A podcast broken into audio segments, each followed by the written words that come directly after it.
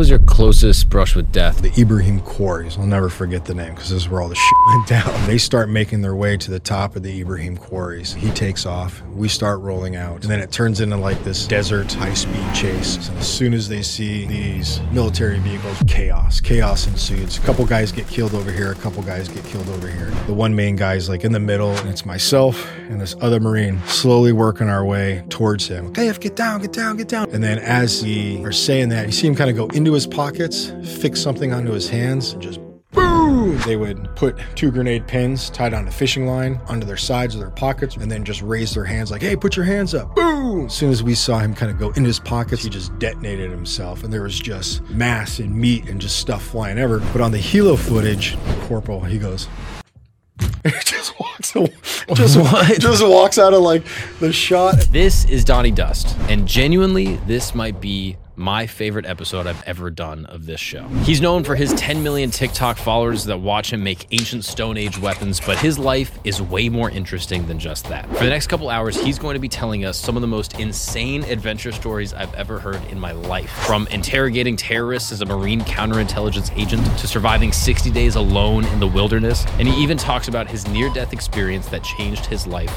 forever. Donny is one of the best guests I've ever had on the show, and genuinely, his stories were so much fun to listen to. So, without further ado, sit back, relax, and enjoy Donny Dust. Welcome to camp. Donny Dust, Sir, what's up, baby? I've arrived. How are you? Doing well. Thank you so much for having me. Thank you so much for being here, man. I really appreciate it. I'm you. There's hasn't been a guest so far that fits so well in the tent than than you yourself, Mr. Dust. This is this is a great tent. I'm not gonna lie. I'm I'm thoroughly impressed with the arrows and the Oh yeah. the, the, the just the the overall essence of what it is. You got some seven six two hanging from the ceiling, and Oh, you got this whole place cased. yeah, I did. I, I looked. You got oak leaves, uh, Yeah, yeah. tree fort. This is this is legit. It's solid, right? You could survive in here. You think so? Absolutely. How long? I mean, inside of here, there's enough weaponry already between the guitar. We could definitely make some snares. We got arrows, craft a bow, all this metal. I mean, we could take this whole building over in probably about 30 minutes. Oh hell yeah. So I feel good about it. That's awesome, especially because it's also air conditioned and there's a bodega next street, Absolutely. across the street. so- I already grabbed a sandwich earlier. Okay, I yeah, that like, makes it pretty "Eh, easy to survive. Yeah, I was like, this Yeah, isn't yeah. bad. I can, I can do this. When there's a Yemeni guy selling you bagels, it's like you already got everything covered. so we're in good hands. Yeah, man. I'll just uh, I'll comm- commemorate the pod with a, a, a song from my ancestors. Let's do it. It's pretty sick, right? That was awesome. That was good. I should have brought my didgeridoo. oh, do you have one? I do. I do. It. Uh, I play it, and all the dogs howl in the neighborhood, and it's it's quite the experience. But you can that's bring it sick. into like some canyons and stuff like that, and it kind of bounces off the walls, and play a little flute. It's a good time. Oh, this is awesome. I'm really excited to talk to you, dude. I uh, I found you on TikTok, as did a lot of people. Evidently, 10 million other people. Primarily, I think what you're known for through TikTok is obviously like forging and creating weaponry and tools and stuff like that. But uh, that's only you know just a piece of it. Obviously, you're a survivalist that's gone out in the woods for periods of time, solo. Uh, you know, surviving on your own, hanging with tribes uh, all over the world. Fascinating stuff, and I'm sure you have stories for days. So I'm really, really excited to get through some of them today. I appreciate it. Uh, I'm curious, just as a place to start, can you take me through some of the scariest, most intimidating experiences you've had while trying to survive solo in the wilderness? Yeah, I think probably one that kind of stands out as far as a real kind of scary experience and kind of unique experience is something recently I kind of went through when I was in uh, Africa living with the Maasai. And the Maasai are a um, pastoralist society. So they they raise livestock in the form of cows, sheep, and goats.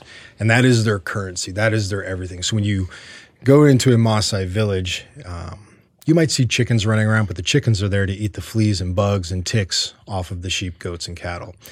That is how they kind of establish their wasta or how they establish kind of their wealth in a society. How many wives they have, how much livestock they have. So- really, they're they're all uh, like polygamist, I guess, or they have multiple wives. Yeah, multiple wives. Um, and it's kind of a unique thing if they have uh, more than one wife, then they must provide her with her own uh, dwelling, if you will. Hmm. But the woman has to build it. The man brings in the one central main beam, kind of a phallus, like the supporting beam, this huge log of girth. Oh, really? Wood. yeah. Is that like it's like symbolic of that, or is that just Pretty kind much. of what Donny Dust put together? No, I I I, I, I kind of say it is, but that's absolutely you know through a, a translator I was kind of understanding why the women build the uh, the hut, if you will, and it's like well they build it, but the man brings in The, the, the final, like the keystone, so to speak. keystone. Yeah, it's this huge erect beam right in the middle, and it just kind of holds everything up and kind of holds everything together. And it's, I mean, you find that in a lot of cultures in um, various primitive shelters. A lot of the shelters face east to catch the morning sun, and it's to represent the womb. Every shelter represents a woman's womb. It's the safest, it's the warmest place. It's the place you want to be when you're resting and when you're growing and when you're healing. And each day you leave that shelter as if you're exiting the womb into, you know, the morning sun. So there's a lot of symbolism built um, into these actual shelters and structures and different things that you Is that just within the Maasai, or do you find that across a lot of cultures? a lot of cultures, a lot of cultures, a lot of uh, uh, American Southwest cultures. Uh, when they build kivas or hogans or any sort of earth lodge, a lot of them, not a lot of them, most of them face east, and it really symbolizes that that womb of the female. And you know, we all don't remember our birth, but we can remember other times inside of a warm, inviting sort of place, I guess you could say, and that's kind of what it uh, symbolizes that, Wow. that safety, if you will. So when I was with the Maasai, it was it wasn't a tourist sort of visit to a village. How I got into this village was I essentially had to create a value on my part and kind of show them that I don't want to be here just to like snap photos and film something and do this. I actually want to be a member of this village. So, you know, I showed up in a in a shuka, which is a traditional red clothing that the Maasai wear. And the Maasai are, are a relatively new culture, if you will, a new people. They kind of move from the north uh, western portions of Africa about 700 years ago and settled in Tanzania and Kenya and kind of that general region, just north of um, the Olduvai Gorge, which is some of the one of the locations where some of the oldest stone tools have ever been found by uh, Mary Leakey and not too far from Lake Turkana, which is in the northern portions of Africa Interesting. but they are a culture that has kind of migrated, and their shukas um, were typically or traditionally were animal hides, and then through trading uh, with uh, Indian traders, it turned into a fabric, kind of like a woven fabric. And then when the Scottish came around, they had their tartans, and their tartans are the the plaid that they would typically wear. And the Maasai liked the color. Um, one reason because they used to take ochre, which is a natural earth pigment, and dye the white cloth that they would trade with the Indians because they had, over a period of time, gotten the lions and certain predatory animals accustomed to the red, knowing that if something is wearing red, it's likely to fight back compared to a zebra who's going to run away. So the animals started to not like adapt, but they became very familiar with those that wear red typically will throw a spear, throw a rungu, carry some sort of uh, oleum, which is like a large machete like knife, and they will fight back. They will protect their livestock. Wow. So I went into the village wearing a shuka, um, very, very little Maasai natural, just pleases and thank yous. But most of the young kids, they speak English and uh, they're always wanting to practice their numbers. So they'll be like one, two, and you got to go like one through 100. You're like, great. And then you go to the next kid, one through 100 Go all the way through. but it's um it's it's a very unique thing but this is a a village that is not isolated they are familiar with you know um Mazungos, which is white people, so to speak. Mazungos. Mazungos. So That's I was, nice. I like yeah, I was known as a Mazungo. And I'd be like, hey, I'm a Mazungo.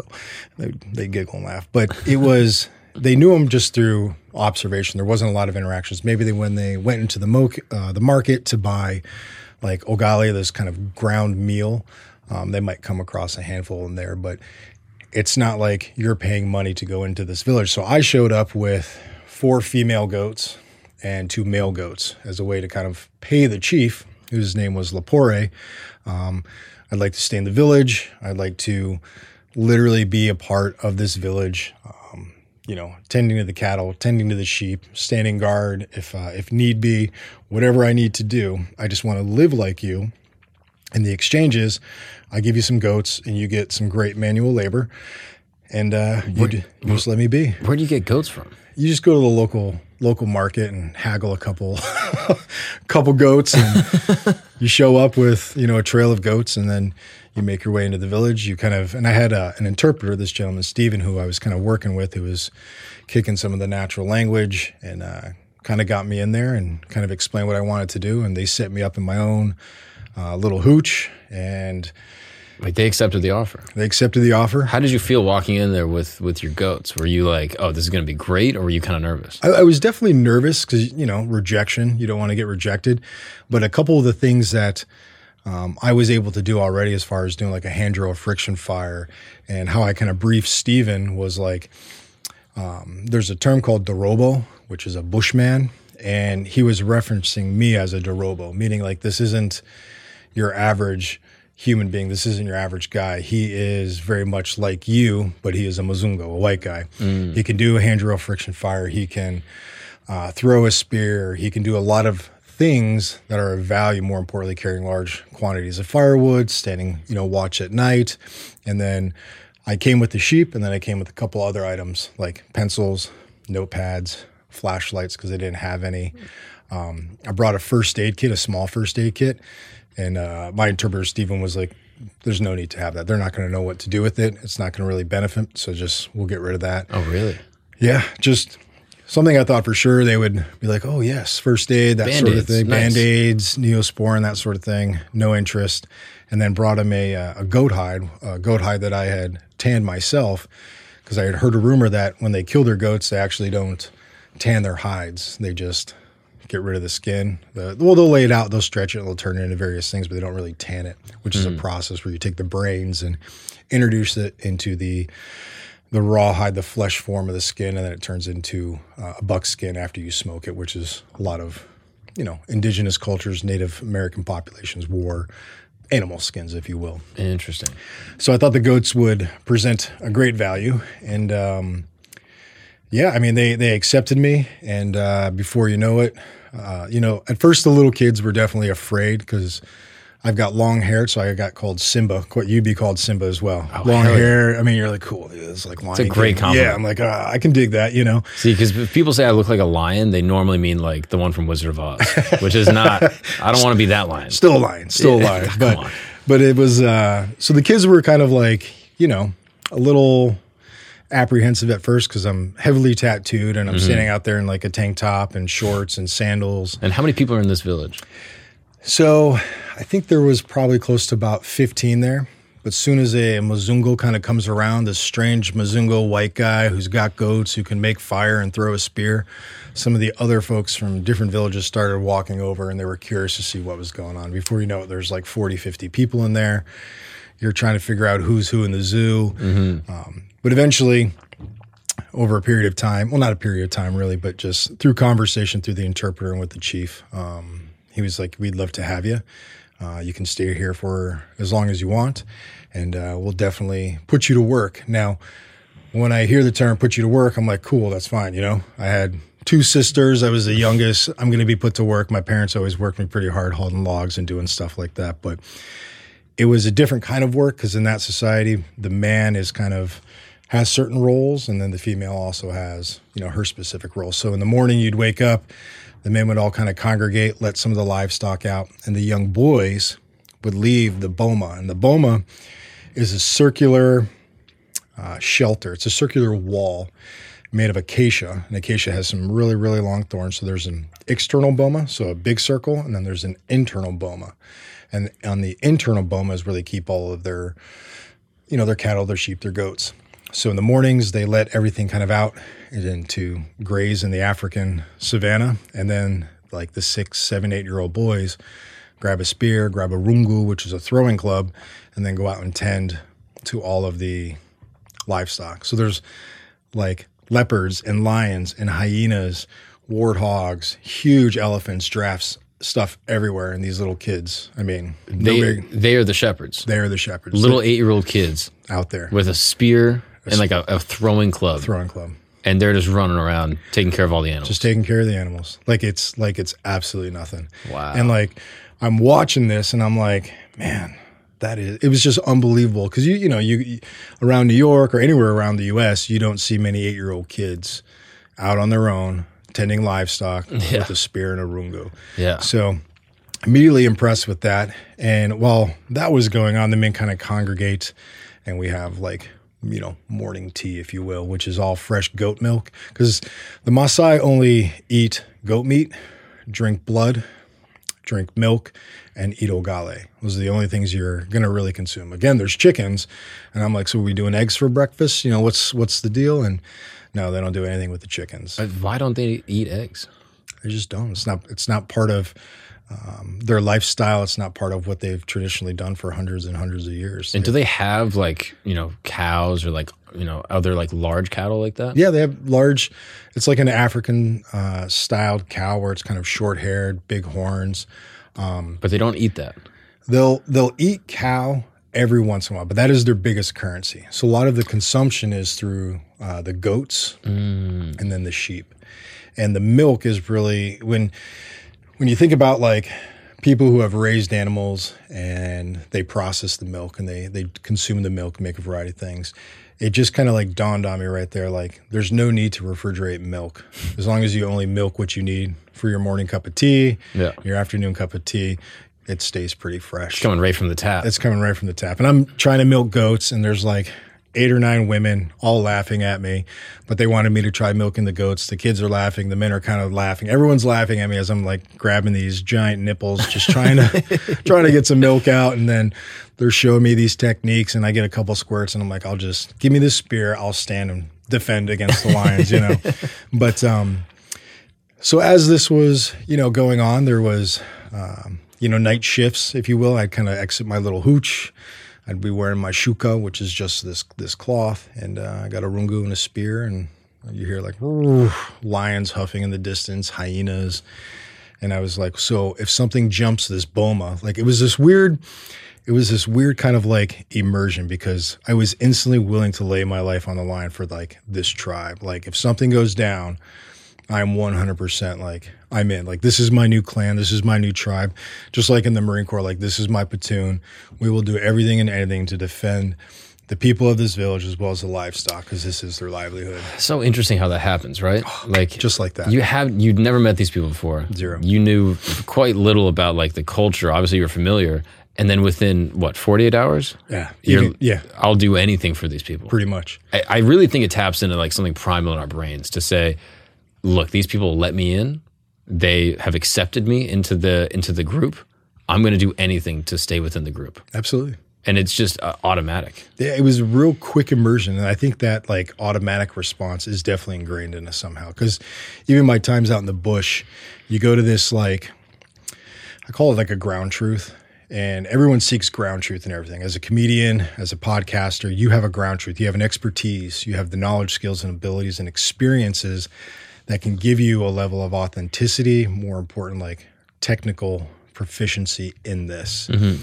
And for me, like in the woods, I I have a ground truth there. And part of that ground truth that I experience is that like willing to go to great lengths if somebody's with me to make sure that they're fed. Living with the Maasai, knowing that, you know, if their animals are taken, that impacts them. I eventually get to leave, but that could impact them in the long term. But there's a quick just you become very just 100% primal and you are there. Like whatever it is that needs to get done. And like keep in mind there's still warring factions going on. Like one of the guys was telling me but three weeks earlier there was uh, a skirmish between two tribes and cattle and they were throwing spears and throwing rungus and getting into it just across on the tanzanian border. So that sort of warfare like a pastoralist sort of warfare over livestock is still going on. It happens in, you know, not not super frequently, but it does happen when a number of goats start to move this way. There's two kind of opposing Maasai tribes. Um, they'll try and snatch them up, try and take them. Because those borders, I guess, are kind of like loosely defined. Yeah, there's It's no like- border. Yeah, but like, oh, your sheep was over on our side. And, it's ours. And now it's ours now. And no, that was ours and it wasn't yours in the first place. And your shepherd lost it. So not only are you now standing there holding your spear as the sun is setting around your the, the livestock that are now entrusted to you Yeah. against predators, coyotes, hyenas, whatever. Not coyotes, probably just yeah. Jackals. Yeah, jackals. and not only are you worried about the wild predators, you're also worried about other tribes maybe coming in, stealing cattle, stealing livestock.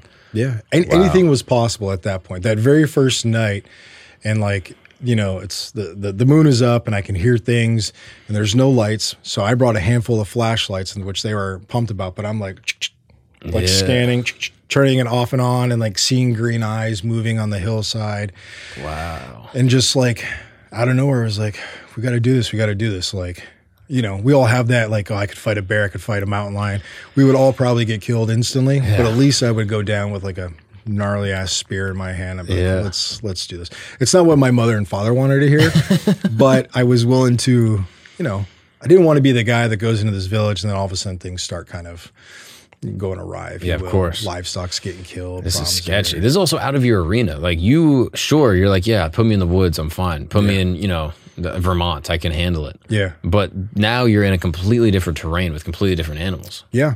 And it's that's 100% the truth. I mean, there's a familiarity with it, but like when I'm out in the Colorado mountains aside from moose and the mountain lions that really don't want anything to do with you and and black bear now, you know, wolves have been uh, reintroduced. Your your confrontation with those is relatively minimal. I mean, I've had some running with moose, but nothing to the point where it's like potential war warring clans, multiple packs of lions and hyenas like it's not even a factor. You might see a moose in the distance and be like, ah, I'll just go this way. Did they give you any advice before you went out there? Like, did they tell you anything, or did they just say, "Hey, don't fuck up"? Yeah, it was it was kind of like, you know, don't fuck up, but more importantly, like don't do anything crazy. In, in the sense of like, you know, we don't want you to get hurt because this could wind up, you know, coming bad on us. I'm like, don't worry about it. There was no waivers to sign. There was, you just showed up with some goats, a shuka, and a smile. And a couple pens and pencils and flashlights, and they're like, "Welcome to the family." And I was like, Don't do anything crazy. Yeah. Famous last words. exactly. Okay, so what happens next? So that first night, um, I kind of had this weird kind of experience, this weird pucker factor. So I'm walking around the inside of the boma. You're hearing the goats, you're hearing the sheep, and I'm hitting my flashlight. And all of a sudden, I see this set of green eyes, and I'm like, oh shit, what is this? And it's dark, so all you can see are the green eyes. And I'm trying to do like this whole spatial awareness as far as what's the distance between the eyes, how you know lower to the ground. But most animals that stalk, they get down low and they slowly move in. This thing was kind of moving quick, and I was like, all right, it seems a little big for like a hyena or a lion. What is it? So then, like an idiot, it starts to move around one side of the boma, and I'm like, I should, I should probably investigate this. This seems like the most logical thing to do. I should probably go see what this animal is. So then, uh, you know, there's no black, you know, marks in my checkbook as far as living with the Maasai. So I start following this, this animal, and as I'm kind of coming around the boma, I hear the chickens like flutter. You know, you hear like them flying up, and yeah, they kind of take off. And I'm like, shit, not on my watch, man. Not on. I'm going back to like Marine Corps days, like staying like not on my watch. And as I come around this corner, I see these green eyes slowly turn its head towards me.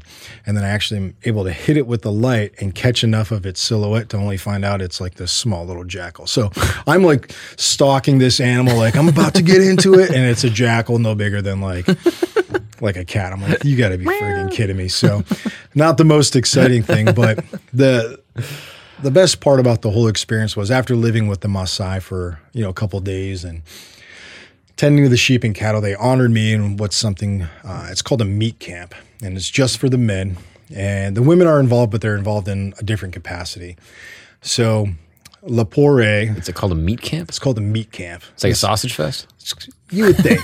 Maybe we should incorporate one here. This is like with the camp, we could do a meat camp. That'd be sick. But um, so we let the goats out. We go grab the goats, and Lapori's like, "Look, we want to we want to honor you. Thank you for being part of the the tribe. You know, before you leave." And uh, so we go snatch up two goats, so two male goats that I brought because he didn't want them necessarily breeding with the other females. And I'm like, "No, I get it." So we go snag these goats up, throw them up on our shoulders, and we just start walking into the uh, into the woods right along the tree line.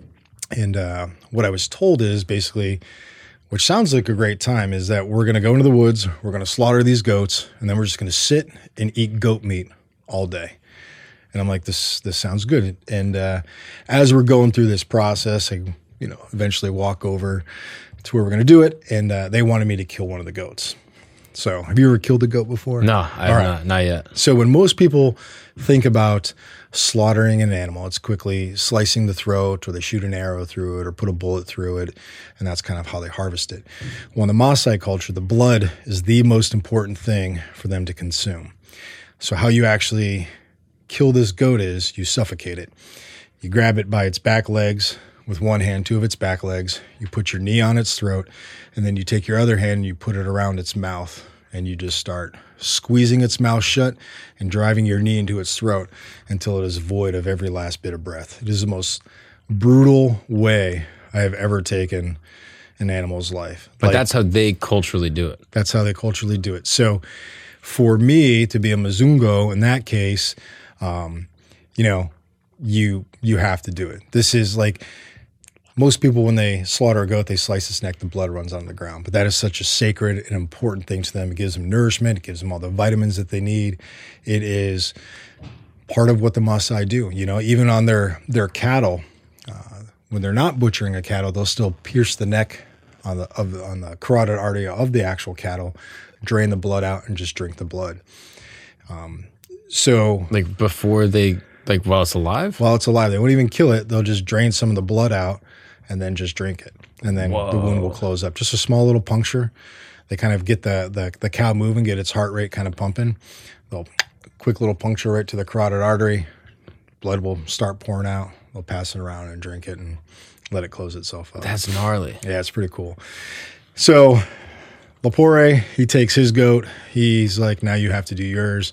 And this is like the most brutal, savage, upfront thing I have ever done when killing this goat was putting my knee on its throat, holding its back legs, and then literally crushing its snout and mouth in my left hand, just squeezing as much as I could until there was no life. And then, you know, it's it's a very graphic thing, and I can tell you it is not a quick process by any Wow. means. It is very, um, it's up close and personal. There's lots of spitting and and snarling and cries for help. So if people really want to know where their food really really comes from, like that is how one culture, one people of this world, you know, idolize that food source and then try to savor every bit of it. Because once it's done, the goat is pulled onto a, a giant bed of leaves, and a small incision is made down the side of its neck where you're just removing the skin. And when they pull the skin out, it almost makes a little bowl. And then they puncture the carotid artery. You push on the ribs, and all the blood squirts out into that little bowl. And then it just fills up full of blood. And then everyone just takes turns going down, sopping up as much blood as you can, especially the one that killed the goat, i.e., myself and Lapore. You have to drink uh, a large quantity of the blood, and then uh, you start the butchering process, which is taking you, you have to drink. You get to drink. Like you have to. It's like a- anybody can drink, but like whoever takes it and actually kills uh, the animal through the suffocation process, it's like the honor to have the first, you know, couple mouthfuls of blood. But for them, it's a privilege. Like they Yeah. they see it as an honor. an honor, Oh absolutely. wow! an For honor. you, you were like, all right, I'll drink. I'll totally do this. Yeah. I mean, I mean that was wasn't my first time drinking animal blood, but uh, it was one of those ones where I was like, all right, this is that full, you know, cultural experience. Let's uh, let's get into it. Let's continue getting into it. Yeah. But was that was that experience like? Because obviously you, like most people, I imagine, probably love animals. Like I can't imagine do. you're like like being a you know an adventurer, you know, an outdoorsman. Yeah. I'm sure you love animals. I, I have no question about that. But with that being said, this type of you know killing of an animal is like pretty brutal, right? Like Without a doubt. Did was there any party that was like conflicted? You're like, it is the culture, I get it, but also like, damn, this is this is kind of tough. Yeah, I, I think there's there's a small switch that kind of turns off. Like I think the hardest thing for me once I snatched up the goat and threw him on my shoulders was the goat's making his noises. He's like licking my ear. So there's almost like that personal connection right there. But there's a little switch that kind of like turns off and says, now you are food. You know, I, I appreciate you. I respect you. I'm going to do right by you. More importantly, I respect these people and the, the relationship they have with their animals. And now it's time for us to, you know, feed off your flesh and, and consume you so they can keep going. And it's it's giving praise. There wasn't when they you know would suffocate an animal and they would drink its blood and consume its flesh. It wasn't anything out of disrespect. They understood, and I understood the importance of those animals after spending nights standing guard, watching those, making sure they were tended to. There is that animal husbandry relationship there, and it is a very important thing to them. And they also realize that part of their their their value of those goats and sheep and cattle is it's a source of food. It's a source of meat that they don't get to eat every single day. Imagine eating like oatmeal every single day with goat's milk and some some chai tea. You know, mm-hmm. that's kind of the the majority of the things that they consume on a regular basis. But like when their opportunity comes around to eat flesh, to eat goat, uh, it wasn't wasted. When I mean we consumed everything in the goat, everything was consumed except the hooves. Wow. I mean, intestines, stomach, um, gallbladder, kidneys, bone marrows, everything. Like, yeah. yeah, and the the whole meat camp is a full day. So once you actually break down the goat, you start taking it apart. The women are off to the side, and the men are up at the meat camp. Well, the two cuts of meat that actually go to the women are the back straps of the actual goat, which is kind of the best cut of meat on an animal, most like elk, deer, bison, things like that. It's a long strip of meat that's got no bones. It's just real tender. It's it's it's it's choice. So the two back straps of the two goats uh, actually go to the women, and then the hind legs go to the kids. So those are pretty much the better cuts of meat actually goes to the other folks in the village. And then the men consume all the remnants of everything that's left behind. And that is, uh, you know, drinking that first, you know, amount of blood and then in the butchering process, blood kind of collects. So they drain the blood into some sort of container and then they start to stir it with a stick. And what they're doing is um, essentially mixing it so all of the coagulated blood will stick to the stick. And then they're left with, I guess, uh, not so much plasma. It's more of like the liquid form of it. Mm-hmm. And that goes into a soup later on, or it's poured over all of the fat that comes off the goat. They would take the intestines, the stomach lining, pretty much everything and anything, and then kind of make a crackling out of it, and then pour blood over the top. Bones are broken open, all the marrow is extracted. That's incorporated in soup, and it's everything is over an open fire. There is no, there's no salt, there's no pepper, there's none of it. It's just right over the flames. Wow. I mean, delicious. There is a respect and an honor that goes into like the ritual of it. Like, I don't know, Absolutely. there's probably people listening that are like, oh, that's so brutal. But it's like, you eat chicken that's kept in a dark warehouse yeah. for, you know, two weeks of its life. It can't walk because it's so full of hormones. Mm-hmm. And then it just gets its head cut off. And then we're like, yeah, well, this is the humane way. Yeah. I'm like, I think what you did and what the Maasai people do is probably more respectful and honors the life of that animal more Absolutely. than something that's just stuck in a dark room for, you know, Absolutely. its whole life. You know, being able to take this thing, nourish it, raise it, have a relationship, and then say, okay, your time has come to give life to the rest of the tribe. Yeah. And we're going to use every part of it and be respectful of your life. Yeah. Like, I got no problem with that. Yeah. I mean, it's pretty cool. We should be doing that when you think about it. You know what yeah. I mean? Like, a lot of the, the, the, the meats that we eat, there is no relationship to it. It's just you can go to the store, mm-hmm. purchase it.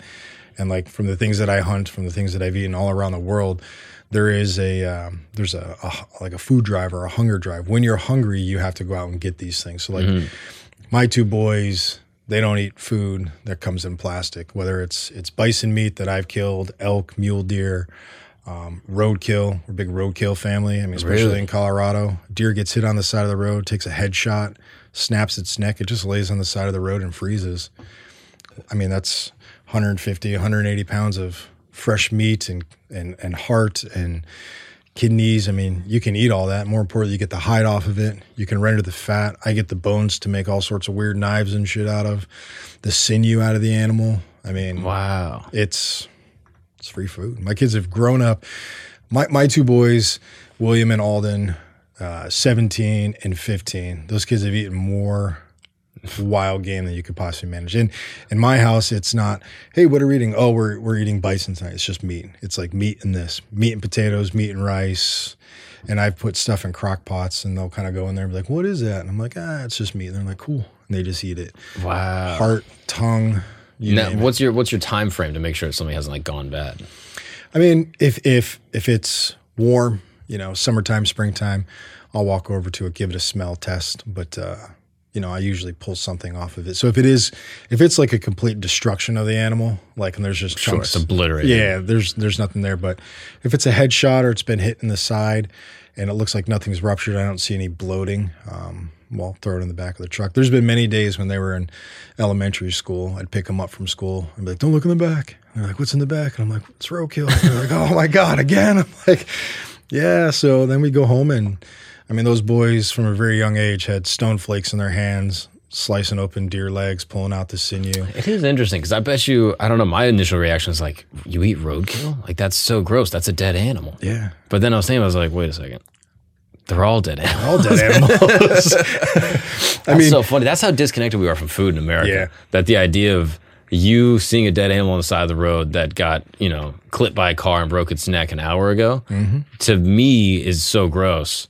But it's the same dead animal as, you know, what's at a grocery store that I go pick up. Yeah. And at least, I mean, in your case, it's like you're taking something that, you know, lost its life. And granted, there's no shortage of deer, as, as we know. Mm-hmm. Oh, yeah. But, you know, it's sad that a deer got killed by a car, of course. Absolutely. But now instead of it being like this gross, you know, carcass on the side of the road that decomposes over the course of weeks and then vultures come by Yeah. and then you're able to go clean it up, use all parts of it and I mean, save money, and feed your family. yeah, that's it. And mine's fresher when you really think about it. That's a good point. It's not full of hormones. It's not full of all this stuff. Yeah. Wow. 100% real organic, fresh meat. That's interesting.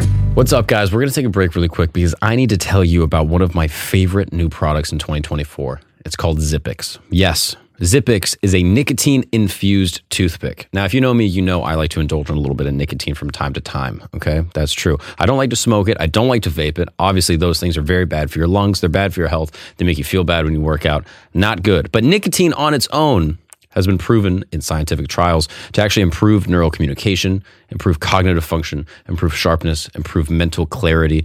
Look it up. It's very, very interesting research. Anyway, back to Zippix. This is a nicotine infused toothpick, okay? This is probably my new favorite way to get my little kick of nicotine. It's absolutely amazing. And it's great because you can use it anywhere at any time.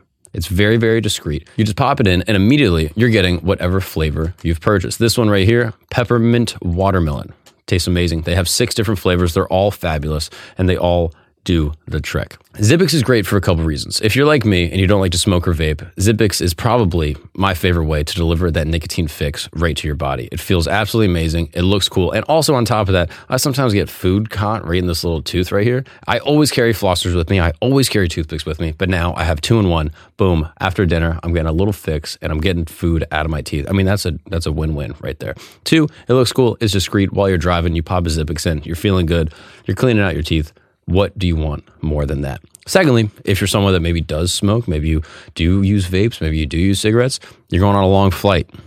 You're going to be stuck somewhere. You're going to be at a funeral. You're going to be at a wedding. You're going to be who even a baby shower for your baby, and you can't be ripping cigs at your own baby's baby shower. I mean, that looks insane.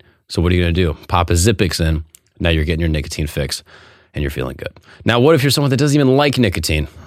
Zippix has something for you as well. They have B12 and caffeine infused toothpicks if you're not a nicotine user or you're trying to get away from your nicotine habit. That's totally fine.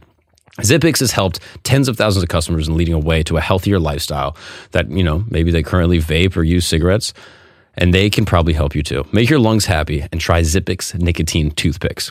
Ditch the cigarettes, ditch the vape, get a nicotine infused toothpicks, okay? Here's what I want you to do I want you to go to zippixtoothpicks.com today. Get 10% off your first order by using the code GAGNON, G A G N O N, at checkout. Your lungs will be glad that you did. You must be 21 years old to order. And I just want to say this is a warning nicotine is an addictive chemical. Zip more, smoke less with Zippix nicotine toothpicks. Now let's get back to the show. Yeah, when I got my dog Finn, Finn was um, he was found on the side of the road eating roadkill. And Finn is So you guys have a yeah, lot in we, common. were- we had an instant bond. I'm like, you like roadkill? So do I. Let's be buds. Um, but uh, so yeah, I, I I adopted him, and he's a pit bull husky. He's known as a pitsky, and then there's one of the vets said he might have coyote in him as well. So I think he's an old res dog, an old reservation dog from down south. Somebody adopted him when he was a puppy, and then eventually he escaped. And um, he's he's a bruiser. He looks like a coyote as far as his coloring and. So I got to be careful with him out in the woods because I mean, I could do a TikTok or video and someone's like, "There's a wolf behind you." I'm like, "That's a dog." no, don't judge him. But anyway, I got I got Finn, and um, he was kind of like my only companion when I would go out in the woods. And this is you know a couple years ago. So when I picked him up, kind of went through this process of kind of like bonding with him. I'm like, "All right, guy, you and I, we need to go out in the bush." Uh, we're going to head up to like 12, 13,000 feet. We're going to hunt marmot. We're going to hunt ptarmigan and we're going to live and we're just going to see how we, how we bond, if you will. So throw him in my truck. We head up deep into the mountains and, uh, we spend several days, you know, shooting marmot with bows. He's flushing, you know, ptarmigan, not really flushing them. He's just sniffing around and ptarmigan flies and I can see it. And then I shoot. And ptarmigan is like a, it's an upland game bird. It's real, real, real good meat.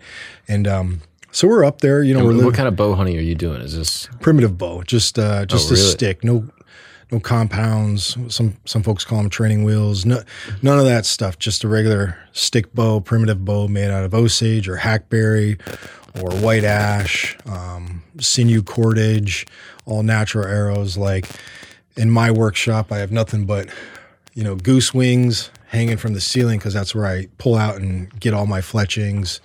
Um, various type, types of, of shafts for the arrows. wow? So this is all with the bow that you made. Yeah, yeah, Wow. yeah. And it's so cool. It's it's good. I, I prefer to hunt in that capacity. I, that's another story I can I can go into. But um, so we're out there and uh, we're eating good. Like it's it's a great bond. We're swimming in these like in the upper elevations. You'll find these depressions in the ground, and uh, once the snow melts, they'll kind of stay up there, and they get really really warm just from the sun. They're only like a foot and a half deep, but you can kind of lay in them. They're nice and warm. I'm in a loincloth. It's just him. I've got a patu, which is like this uh, it's kind of like a shuka, but it's just a big cloth. You just kind of wrap yourself up in it. We're sleeping on the stars. There's no fire. He's just laying next to me. Like we just instantly bond. And, uh, you know, you're hand fishing, which is, you know, you find a stream and the fish are swimming in it. You just walk over and just snatch him out. And then, you know, you throw him a fish and he gnaws on a fish and then you eat a fish.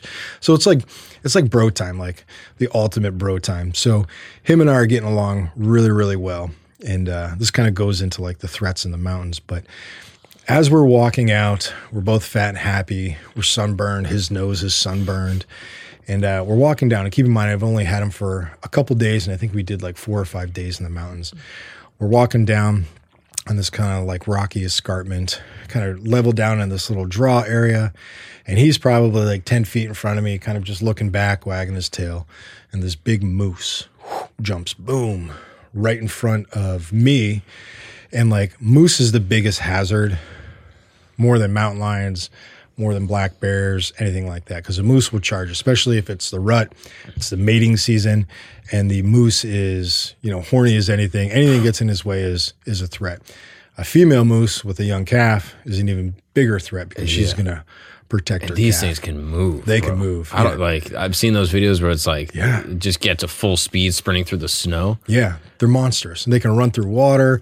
They are just the ultimate like ATV. They can get through pretty much everything and anything. Crazy. So this moose jumps out in front of me. And typically, when a moose is coming at you or jumps out in front of you, you need to just find an aspect of covering that's going to be hard for that moose to move through. So, like if it's a big thicket of bushes, you're just jumping in there trying to give yourself a barrier between the moose and and you. So this moose jumps out in front of me, and I was like, "Oh shit!" Like holy cow! Like it startled me. I startled the moose because he wasn't expecting me. And before anything, Finn, my dog, just comes ripping around the side, laying a bark, laying a growl, just snarling, like jumping. And I was nervous because a moose, they kick, they'll be aggressive towards dogs. And he just starts to drive this moose away, just with a level of like viciousness and ferocity I've, I've never seen a dog. He's just going crazy. And this moose just starts kind of backing up and eventually turns and walks away into the alder.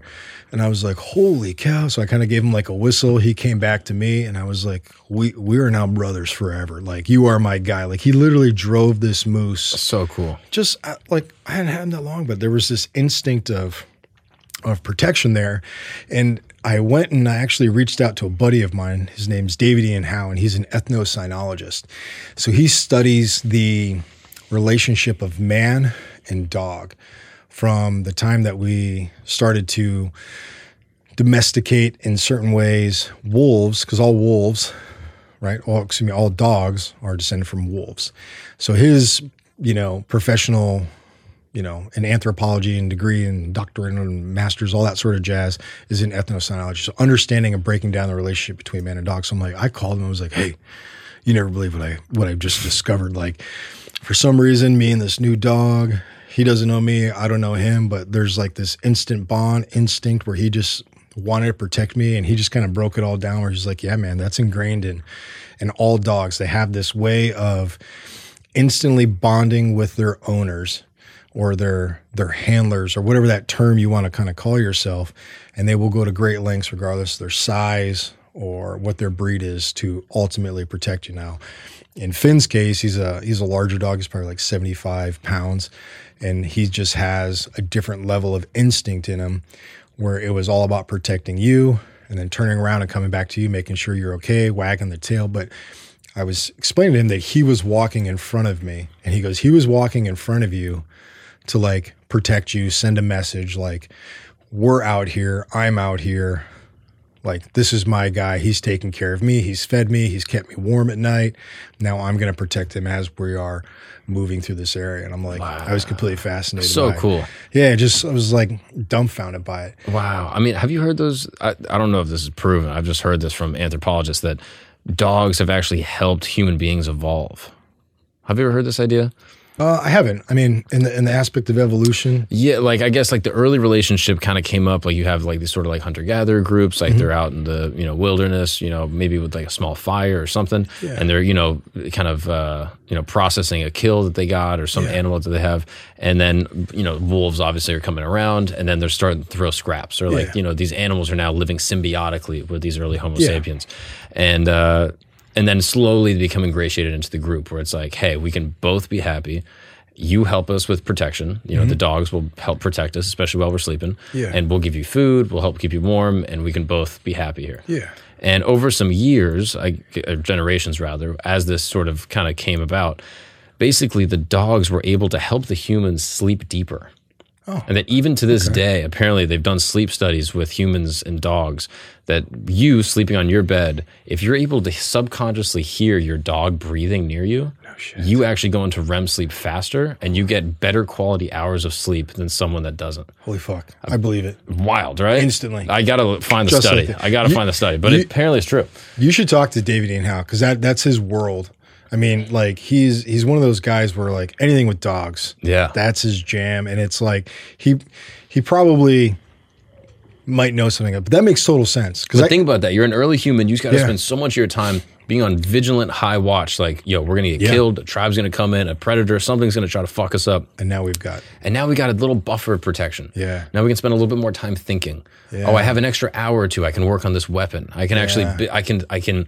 You know, maybe eat food more. I can get more uh, processing done from this thing because this dog is able to try to drive predators away. Yeah. So we're able to like buy time, nourishment, better sleep, yeah. everything. That's that's like the ultimate form of thriving. Yeah. When you think about it, because like survival is just getting by, hand to mouth, Mm-hmm. barely living. You're, it's a struggle. Thriving is exploring the creative process, doing art, making Yeah, yeah, yeah. instruments, making ornate things because they're beautiful. Mm-hmm. And dogs could have given that extra hour, extra two hours, better quality sleep Mm-hmm. to kind of go into that kind of thrive zone. Man, that's fascinating. Fascinating, right? Yeah. And that's why I'm like, yo, we gotta respect dogs. Oh, like, man. Like that's why I'm like, we can't eat dogs, even though I get that they're animals, like all these other animals. Like, how come you can eat a deer but you can't eat a dog? I'm like, because dogs paid their due. Yeah. Dogs helped us get here. Like, if Yeah. deers wanted to do that, they could have. They, didn't. They chose not to. They chose not to. They were out there just running around, eating my mom's flowers, pissing her off. You know what I mean?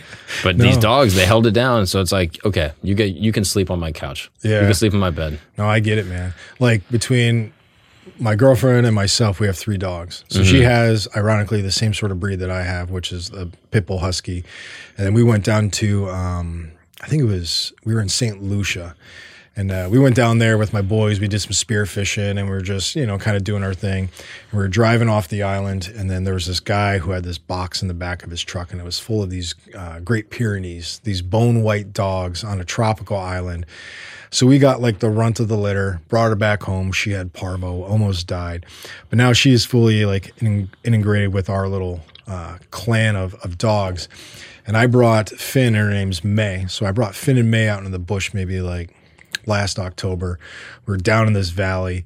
And May, she's bone white. Like you can't miss her. She's great in the snow. She's got double dew claws. She, she's a bruiser. A little slow, but she's learning. But um, so I'm walking up this hill, and May's in the front, Finn's down in the valley below, kind of doing his thing. And then all of a sudden, I get to the top, and May, she's already up there, and we're getting to my truck. We're, we're, we're leaving, and she just loses her mind. She starts barking and going crazy, just nonstop. And I hear that, and I instantly think, uh, black bear in a tree, mountain lion coming close, or maybe a moose in the distance. But she's staying in one spot and barking. She's not pursuing. So I just start running up there. As soon as I crest the hill, there's a giant bull moose standing up there, just big, huge rack.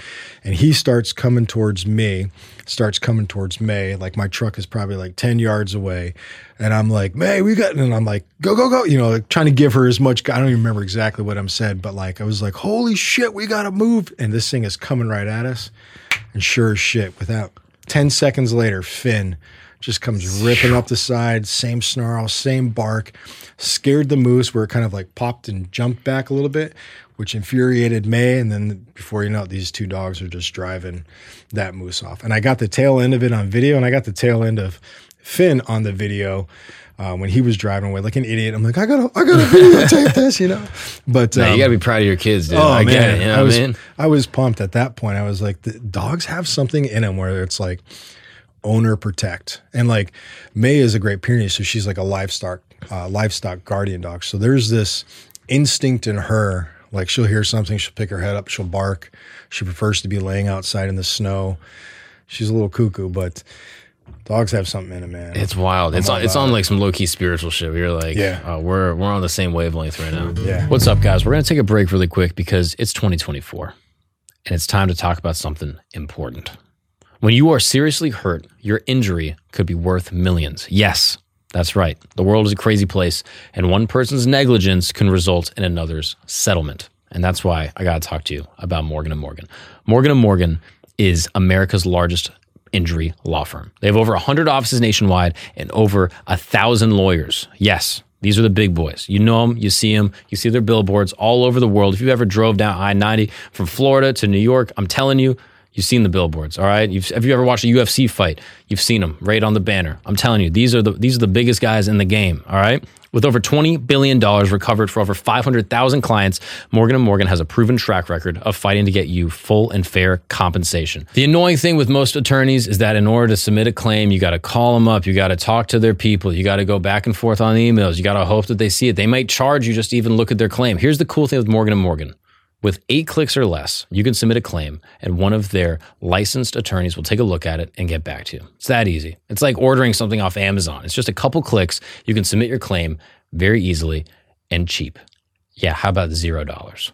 That's how much it costs to submit a claim with Morgan & Morgan. Extremely easy, no fee required. So, if you are ever injured, you can go check out Morgan and Morgan. Their fee is free unless they win. That's right, unless they win for you, unless they fight and get you compensation, you're not paying a single dollar. That's a pretty good deal. So, for more information, go to forthepeople.com slash gagnon. That's correct. F-O-R, thepeople.com slash gagnon, or dial pound law, that's pound 529 from your cell phone. That's for the people, F-O-R, thepeople.com slash gagnon, or dial pound law, pound 529 from your cell phone. This is a paid advertisement. Now let's get back to the show after this short disclaimer. it's interesting. And there's only been a handful of times, you know, outside of the military where I've had that opportunity. Inside of the military, which is kind of a weird story, but like I lived as a terrorist for about 60 days. Well, Yeah, I went to a terrorist camp. Wait, what?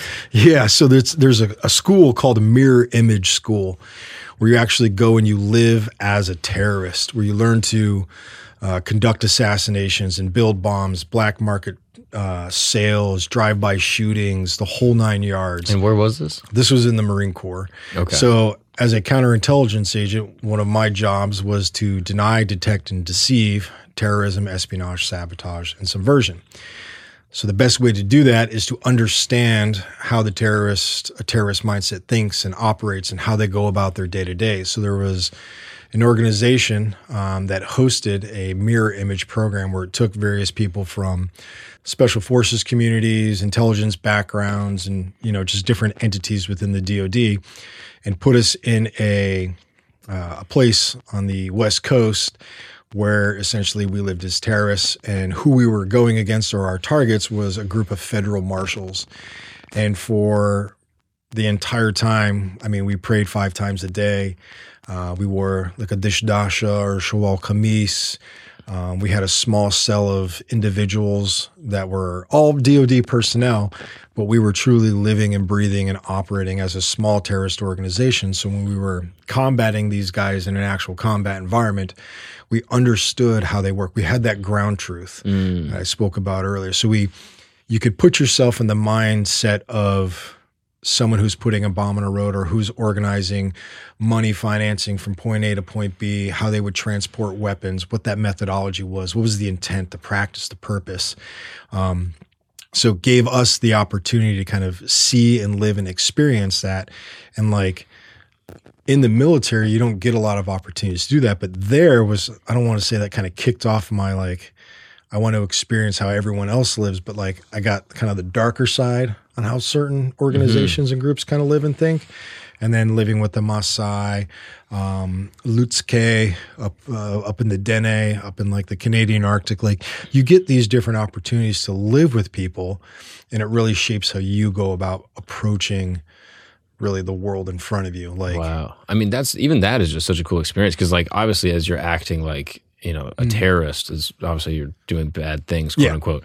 But there's also beautiful parts about the culture that are intertwined with it yeah. that don't necessarily have anything to do with terrorism, like praying five times yeah, a day. That's not a bad thing. It's like a great practice. It's absolutely a good thing. And so you get to be in this mindset where you're like, oh wow, this actually makes me feel good to, you know, meditate five times a day, whatever the thing is, like having a, a strict devotion to some type of like spiritual practice. You're like, wow, that makes me feel good. Yeah. And so you can take that with you and and use it in your everyday life. Yeah. And it's it's even understanding why they pray five times a day, and then understanding when you have the opportunity to talk to someone or an interrogator, there's some sort of engagement, and that time comes up, how important that is to them. Because mm. I know when I was experiencing it, and like I was out doing something, how how it impacted me, and like that training and that opportunity. Let's afford them wow. that same. You hear a call to prayer, and you're like, hey, we're going to halt this. He's going to pray yeah, real quick. Yep. And you're not just completely ignorant to the exactly. cultural aspects. Exactly. So, yes, it was you're living as a terrorist, but there's so many nuances to it mm-hmm. on the significance on the day to day and just how everything kind of plays out that you. My job was to talk with people from all walks of life, from people's of significant interest all the way down to the average, you know, guy that was on the street selling kebabs or trying to make a living fixing cars. Wow. To in exchange for information through various witting and unwitting, um, you know, persons. So when you get that opportunity, you kind of get it on that high level visibility here, and then down to the lower level, kind of that everyday Joe. You kind of get the full spectrum on what drives people, whether it's you know Maslow's hierarchy of needs, those kind of bottom tier things up to that second tier it gives you an opportunity to kind of say, what is the motivation in this person's life? How can I impact it in a positive way? Because if it's always a negative impact, it's never going to work out. So even when you're interrogating a a 22 year old young man who put a bomb in the road, two things can happen. You can be the ultimate evil in his life and be that stereotype that probably he's been told by various people that you are. Mm. Or you can say, Have you eaten today? Have you talked to your mother? You mm. haven't? She's probably worried let's call your mom. What's your mom's phone number? Mm. Hand him the phone. You wow. know, you know, it's, it's, it's, sundown during Ramadan. Like, yeah. hey, it's time for you to get some halal food. Yeah, let's, man. let's, wow. Yeah. In, in my third book, I actually fasted during Ramadan during one of my deployments over there because the whole season, the whole season, yeah, wow. from sun up to sundown, and uh, the Eid, the the the the giant party at the end was an absolute blast. I'm not going to lie, but the reason why I did it was because a lot of the assets I was talking with during that that chunk of time, I under I'd have experienced it before that they become very agitated, kind of quick tempered because they're hungry. There's it's hot. There's a lot of things going on, war being one of them. But like, I was like, if I can put myself in that sort of that headspace, that same sort of kind of body reference, then I will be able to not only build a better level of rapport with them, but then I'll be able to understand kind of why they're approaching certain subjects here, there, and everywhere. Why they don't want to do things for me at night is because they want to go eat. So, you know, there's, you're kind of trying to break down you know who this person is is being impacted by this cultural practice how it you know impacts their body mm. well, i can sit there and judge from afar or i can try to immerse myself in that kind of way of thinking in the purest form by actually doing it and then build that level of rapport and then say look man i'm here with you on this and then go about oh, doing it. That's so fun. I cannot wait to tell my Muslim friends that. Yeah, when they start getting mad at me during Ramadan, I'm like, dude, you're not mad actually. You're just hungry. That's okay, it. So just how about grab a Snickers and yeah. just chill out for grab a, little bit, okay? Because you're guy. bugging me right yeah, now. I mean, they, they eat pretty well at the end, man. I'm not gonna lie. That's wild. Yeah. Okay, so in your time mm-hmm. as an interrogator mm-hmm. of terrorists, yeah, who was the person you sat across from that was most intimidating? That you looked in their eyes and you were like, "Oh, there is darkness in here. There, this is scaring me." Yeah. Oh man, you know the first rule in interrogations is you're not going to break everybody, um, meaning that there's just some people that won't talk no matter what you say or what you do. They're just not going to talk. And I had this one hardcore insurgent. Uh, he was like a no shit insurgent, but this was at right on the Syrian border in Al Qaim, and um, we had pucked him. Uh, uh, placed under control. We pucked him, and um, he was in there, and he would just he wouldn't say anything, but how he looked at you. And I went through like, you know, the standard rigmarole, be like, hey, so do you know why you're here today? You know, there's there's all these different intros and lines and things that you can do, but he just kept looking at me as if like. I'm going to jump across this table and like strangle you and kill you. More importantly, like the look that he was given was like, you're just another meat bag. Like, If I have to kill you now, I will kill you now. And you you go through this process of just trying to get him to talk. If you can get someone to talk, that's just a little bit of the window opening. And I want to open the window as wide as possible. I'm not looking for a confession. I'm looking for information. I don't need you to be like, I put the bomb in the road. I already know you did. And this guy had planted plenty bombs, hidden caches, had done a lot of things, and he was kind of like he wasn't up on the HVI target, but he was definitely a, a key person. And um, as I finally got in front of him, um, he just he just would not budge. You know, you try smoking some French made cigarettes because that's what they like to smoke over there, and that was a test, right? So because it's like a a guy that is within like the extreme side of things, they're not going to smoke a cigarette. So it's like, just hey man, you want to smoke? I'll light one up. We'll smoke. See if it's just something he's going to do to calm his nerves, or is it an indicator to me that maybe he's putting on a little bit of a show. Mm. You want some chai? You want something to eat? You know, maybe you slide him some food, maybe turn the air. There's all these different things that you can do just to see if I can get a response because the response could be indicative of a behavior that he's trying to mask or something he's trying to hide. And um, through that process, this guy just would not talk, would not talk, would not talk, kept looking at me. And when I mean looking at you, like I'm looking at you now, and then there's people that could like stare into your soul, like I'm to get you one day. And he was only like, if I recall, he's like early 30s. So he was senior in his actions and efforts, but still kind of like young in the grand design of like decision making. But he was a very hardcore dude. And um, after 72 hours, I just could not get him to budge with anything. And then we just processed him out to a different facility where he went into like long term holding. And but over those three days, I remember going back to like my hooch, and we were on this little CIA compound, and this was a pretty luxurious place for Iraq. There was like a makeshift hot tub, and no, there wasn't a bunch of dudes getting into this hot tub. Like, hey guys, let's saddle up. You know, it wasn't that sort of thing. But I just remember walking back from like the interrogation booth, being like, "What is this guy's deal? Like, why?" Because you usually you can get somebody to talk. You know, probably within the first 30, 40 seconds. Maybe you've got your interpreter, you kick a little Arabic, and the next thing you know, it's like, I didn't do it. I was told to do it. Or, hey, man, you got the wrong guy. They'll say something. Something. And that's all you need. That's all you need.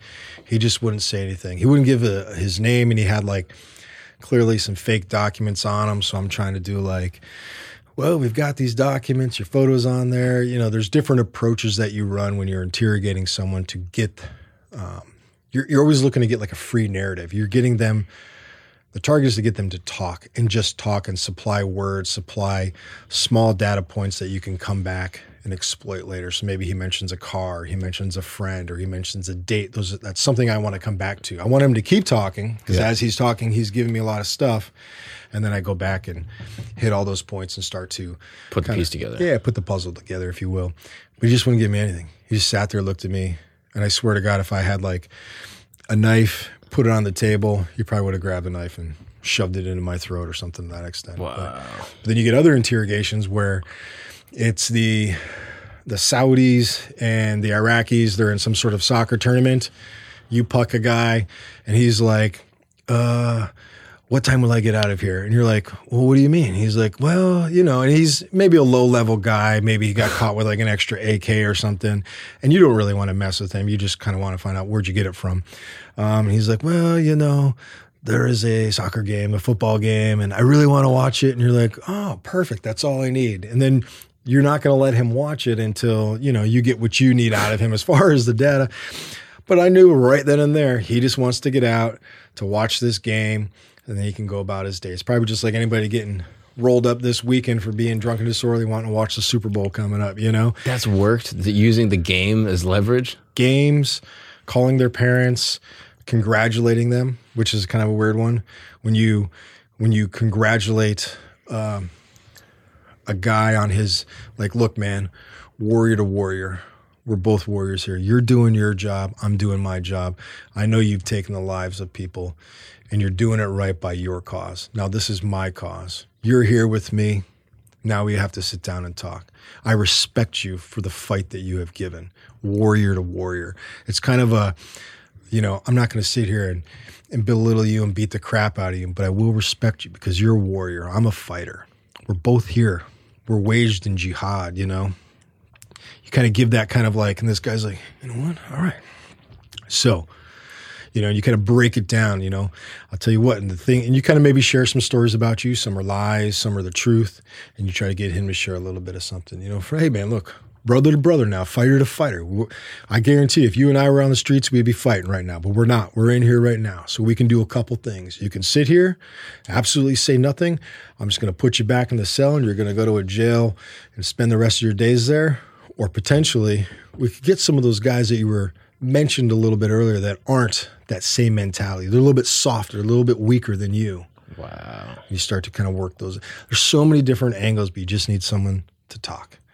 And it's it's a fun game, especially when on the you know the, the counter intel side, you're building a profile, you're building a case on some sort of nefarious individual in a village that's you know putting bombs or slicing the backs of sheep open, putting opium and drugs in there, and then sewing them back up, moving them across a border, someone caching weapons, any number of things. But when you start to like identify these key individuals, you build a case, you start to build some information on them, and then eventually you wind up capturing them.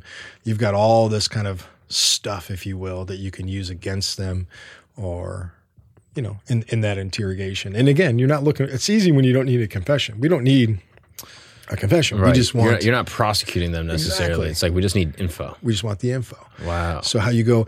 I remember, you know, there was a guy. God, he was. Let me think. This is so. My I had a buddy. His name was uh, Bob, but it's not really his real name. His real name is Tim Judy, and he'll probably be listening. But everyone called him Silent Bob because he was real quiet. So we just called him Bob. And Bob was a very tech guy, and I was like kind of infantry background, kind of the guns and shoot 'em up sort of guy. That was we we, we worked well together. But Bob was really into Xbox. So I was interrogating this guy, and he kept alluding to like America and like um, the things that Americans had. One thing that he mentioned was um, the Xbox and then uh, Jackass, the show Jackass, right?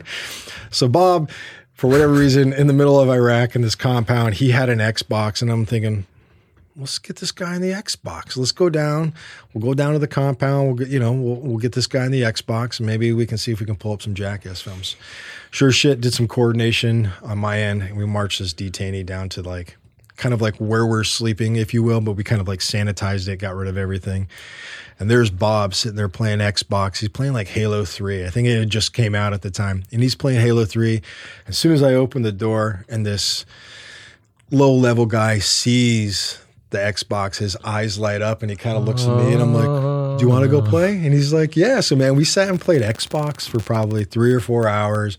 We put on Jackass. Jackass made him sick.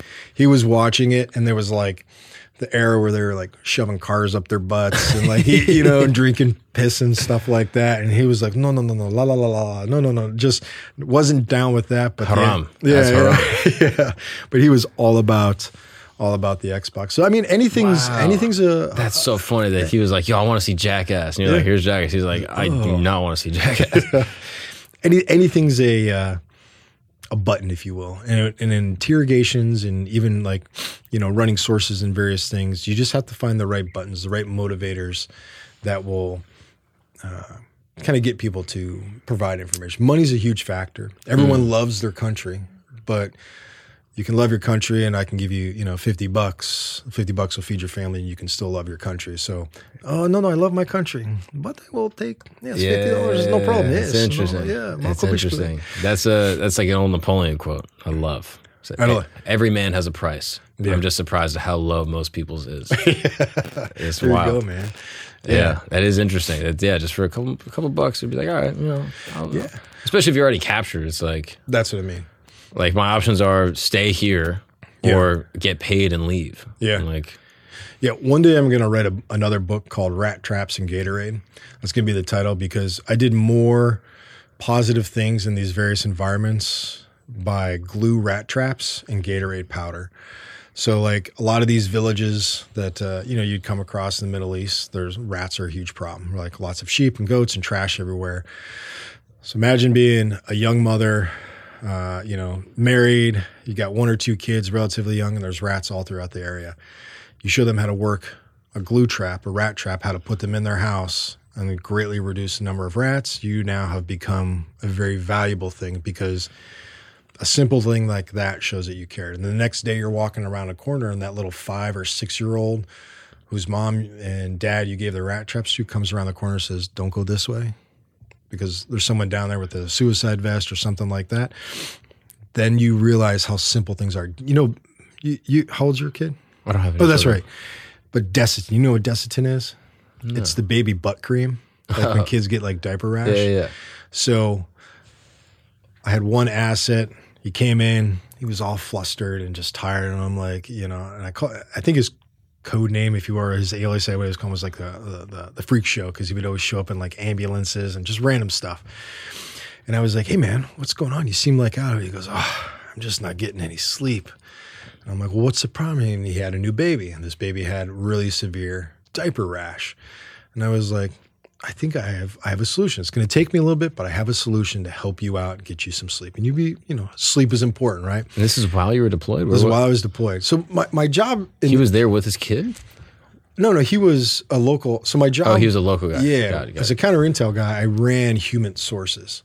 So like the um, CIA has their sort of things. Essentially, for the DoD, that's what we would do. Myself and four other guys, a small man team. Um, we would meet with various people in various villages in the exchange of information, witting and unwitting sources. And then on the flip side of that, we would also conduct interrogations. So you meet a number of people, and sometimes people just walk in with information like, "Hey, my neighbor, he was burying 15 AK-47s in his yard." That's Easy. a- easy, cool, thank you. Um, some guys have, through various ways, different access to high-value targets, but a lot of that stuff comes in different installments from different assets. You have to piece it together, and you kind of have to solve this Scooby Doo mystery of who's who in the zoo, what are they doing, why are they doing it, where are they getting their resources and assets from. So this one guy who I talked with for a period of time, he was telling me his baby had this severe butt rash, and I was like, not a problem. Wrote a letter home, got like 50 bottles of this butt rash, American butt rash now, um, Desitin, and uh, gave him a bottle, and I said, this sh- this should help. Gave him a couple bottles, no issues, and he went out there, not a problem. Now the problem with all this is, is if I give one local national an American made product and it solves a problem in his house, that's great. But now I've targeted him as somebody in that village, in that town, that city who has something he shouldn't have, as simple as a baby butt cream. Wow. So when you really think about it, I've now put a target on his back. Since I ordered so many and got so many sent from home, The very next day or that same day, you walk out into that village and you just start handing out the creams. So now there's 40 or 50 people in that village that have those creams. Hey, do you have a do you have a baby? Oh yes, here, try this for the butt cream. You come out with an interpreter. And you create a cover for the guy you're working with. Everything is a story. You get to build the ultimate story around it. And it seems so simple with some butt cream, but that could have got that guy's head cut off. Right. Someone sees it, they tell their dad, they, oh, he had this American product. Done. And all of a sudden now you lost info. Exactly. Wow. So there's it's a whole kind of cat and mouse game, but it's all kind of understanding how that culture lives. And the rat traps, that was one example, and then the Gatorade powder was another example with just the local militias and the local uh, you know police. Uh, they have water. And like you put a little Gatorade powder in there, and they're like, "Oh my god!" I'm like, "It's supposed to make you strong." And they drink it, and be like, "I, f- yes, I feel it. I'm strong." And you're like, "Exactly." So then they're motivated. They got some good stuff, and they're you know, licking their fingers and eating it. But like before you know it, you're known as, you know, at that time, you know, I wasn't a captain, but they call you like Nakib, which is like captain. You know, I looked older, had a little bit of facial hair. You just kind of present yourself a little bit older. Again, it's that kind of like senior guy in the village. They think I'm an important guy. And next thing you know, I'm the guy that's giving a little bit of Gatorade. Maybe as I'm giving him a pack of Gatorade, you slide, you know, a box of nine mil rounds because they don't have a lot of ammo. So then you're somewhat of importance to them. And they're like, we want to keep him safe. So we want to make sure that we're giving him the correct information and so on and so forth. Like I would deploy with my buddy Tim. We'd go down to the Philippines. The very first thing we would do when we would get down into like southern Philippines or central Philippines, and it's just him and I. Board shorts, flip flops, a pistol shoved down our pants with a backpack full of money, and we're checking into a hotel. And we're changing hotels like every two or 3 You're in days. like plain clothes, basically. Plain clothes, plain clothes. Speak a little bit of Tagalog, six foot two white guy in the Philippines. I stand out like a sore thumb, Yeah. right? So there's definitely a target. First thing we would do is we'd meet up with the police, local officials, bring them back to our hotel, and we throw a party. Like San Miguel's, all sorts of lechon, all sorts of like Filipino food. And the reason why we throw a party is so we're overt, true name, true rank, true capacity, but they don't know really know the exact extent on why we're there and what we're doing there, but we're there with uh, the future planning of a humanitarian sort of mission. So we're there to do that to prevent terrorism, espionage, sabotage, and subversion, but we also have other targets that we're looking at to establish. So it's kind of like this light cover within Yeah, it's cover. a two tiered thing. exactly. And so, how do you invite these guys to the party? hey, just walk up. Hey, man, uh, I'm Sergeant so and so, or Captain, or a Major, or whatever it is that you're using. Uh, I'm I'm here with this organization. You know, the group that's coming down in the next four months. We're here to do some preliminary planning. We'd like to meet with you guys, uh, but tonight we're going to have a little get together at our house for some of the people who are going to be coming across. You want to come up? Yes, yes, of course. Cool. It's this place at this time. Be there chiefs of police, army officials, political officials, invite as many as you can, and then you just have some party.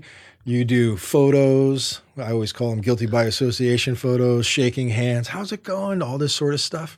So Tim and I are doing this, Bob. And then uh, anyone that's watching suddenly realizes that we are potentially well endowed with support in this community. So if it's like a local crime guy or anyone that could be kind of up to nefarious things, like we might not want to mess. Because the cops are chill with him and he's hanging with this Yeah. guy. And, So it's just kind of establishing a presence, uh, a presence in an area. And then when I need to go to the police station, be like, hey, you know, we need to get into this barangay, which is a, a town in Tagalog. We need to get to this barangay, and um, but we want to kind of go kind of secretively. We don't want anyone to know us. And I know you guys want to kind of follow us around, but we don't want you to come here. What I need you guys to do, you send them on a little fake mission. I need you guys to go over here and actually surveil this from. You guys are trained in surveillance, right? Cool.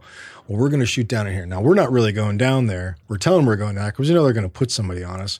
We're actually going to send Bob down there. He's going to be looking at X, Y, and Z. And I'm going to be three towns over actually scanning the roads to make sure we can get the necessary vehicles down there for when this main effort comes. in. So there's, it's a whole cat and constant mouse game. chess Oh, going man, on. It's like, awesome. we're so going- much fun Yeah. so much fun and it's you know you're you're in your 20s and like you just got a backpack full of money like pesos filipino pesos and you're like well all right this is we got pistols we got money you feel like a like a gangster in certain ways but you're all there to to do good and to like again prevent terrorism espionage sabotage subversion through um, denial, detection, and deception. Wow. Yeah, deny, detect, and deceive. All in total, how long were you deployed for in any particular place outside the country?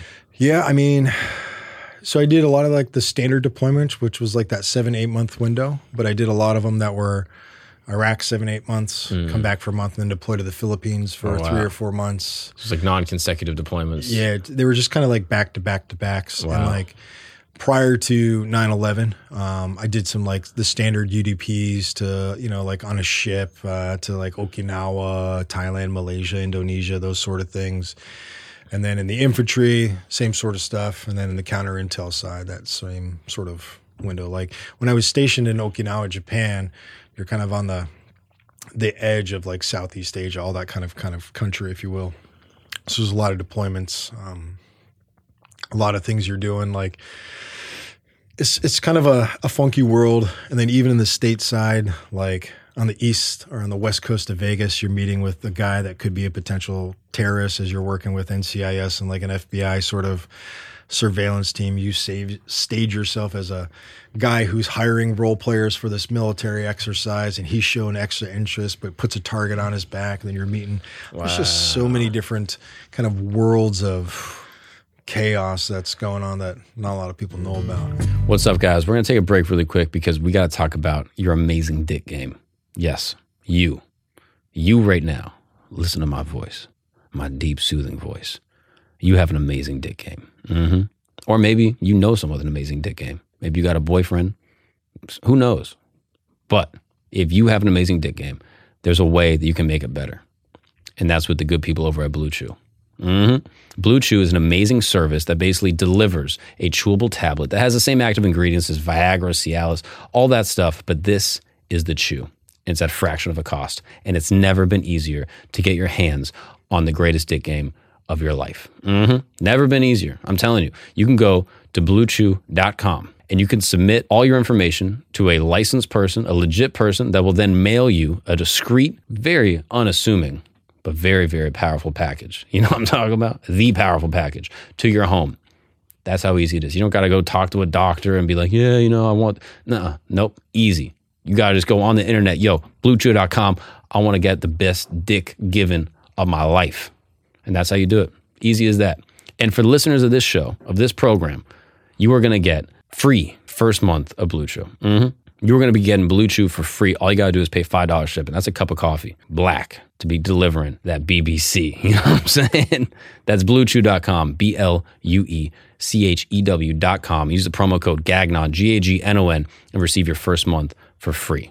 That's bluechew.com for more details and important safety information. And thank you so much, Blue Chew. I'm telling you, man, check out this product. Even if you're one of these people that's like, ah, I don't know, I don't really need it. What are you talking about? It could be better. It can always be better. Let's say you're in the 1%, you're about to be in the 0.01% with Blue Chew. Now let's get back to the show. What was your closest brush with death in your time that you were in the military? Um, so there's there was a couple. Um, one of them was uh, that same same asset, uh, the clown show, the freak show. Um, he had visibility in a relationship with a high value target in the area, and I only really found this out maybe about three months into it because they were once long term friends. My guy kind of went an official route within military representation, and his buddy, lifelong childhood friend, became like a hardcore insurgent. And when he left, he asked my guy um, to keep eyes on his family and his his wife and his mother and his father and all that sort of stuff. So they were in the town, but we were always kind of watching the town. And um, when that was going on, we started to run a little bit more patrols. We wanted to create a presence around his personal family to provoke him to contact my guy, my asset. And it worked. Contacted my asset, and before you know it, he wanted to get his family out of there and he wanted some of his like uh, personal effects, if you will, because he just wanted to leave this um, section of Iraq, which was right on the Syrian border. So, with my asset, who didn't like that he was associated with him, even as a child, because it still kind of dampened his progression in certain aspects in the political sphere and the military, so on and so forth. He's like, I really want to get him and I need your help. I'm like, we can do this. So we spent two, three months building this whole package and this way to get his boy, his old friend, back into the town so we could capture him or kill him. And he came to you to get his friend? He came to me. Wow. So it was one of those things that, you know, the first kind of interaction, you listen, you kind of pull out different data points and you have to vet and validate uh, said name information, see the authenticity. It seems like a setup almost. Like Yeah, it could be. this guy coming to you being like, hey, come get my boy, my childhood friend. Yeah. Like, but this guy was well known super well known as who he was and what he was doing and there was hundreds of reports on him. But this was the first time somebody actually had a personal connection. More importantly was in communication with him to the day. So spent a lot of time developing him coaching him teaching him and how we were going to go about doing this. And again this isn't me like all right step one we're going to do this. It's all through elicitation and subtle suggestion because i can't let him know the exact time and place that we actually want to capture this guy because there could be that sudden gut feeling like, you know what, he's a longtime friend. Don't come in on this day because they're waiting for it. Wow. So you have to do things in a way where, so this guy's working with you, but you're even keeping information from him. absolutely, the whole time, because it could ultimately compromise everything. Anything you say could compromise him and the overall mission of capture killing this guy. so, long story short, is through their conversations, this guy had an AK 47 that was his brother's who was killed by Americans, and my guy had it. He had it safeguarded, it was cached in his house, and that's fine. I'll let my guys, they can cache their weapons and do what they need to do.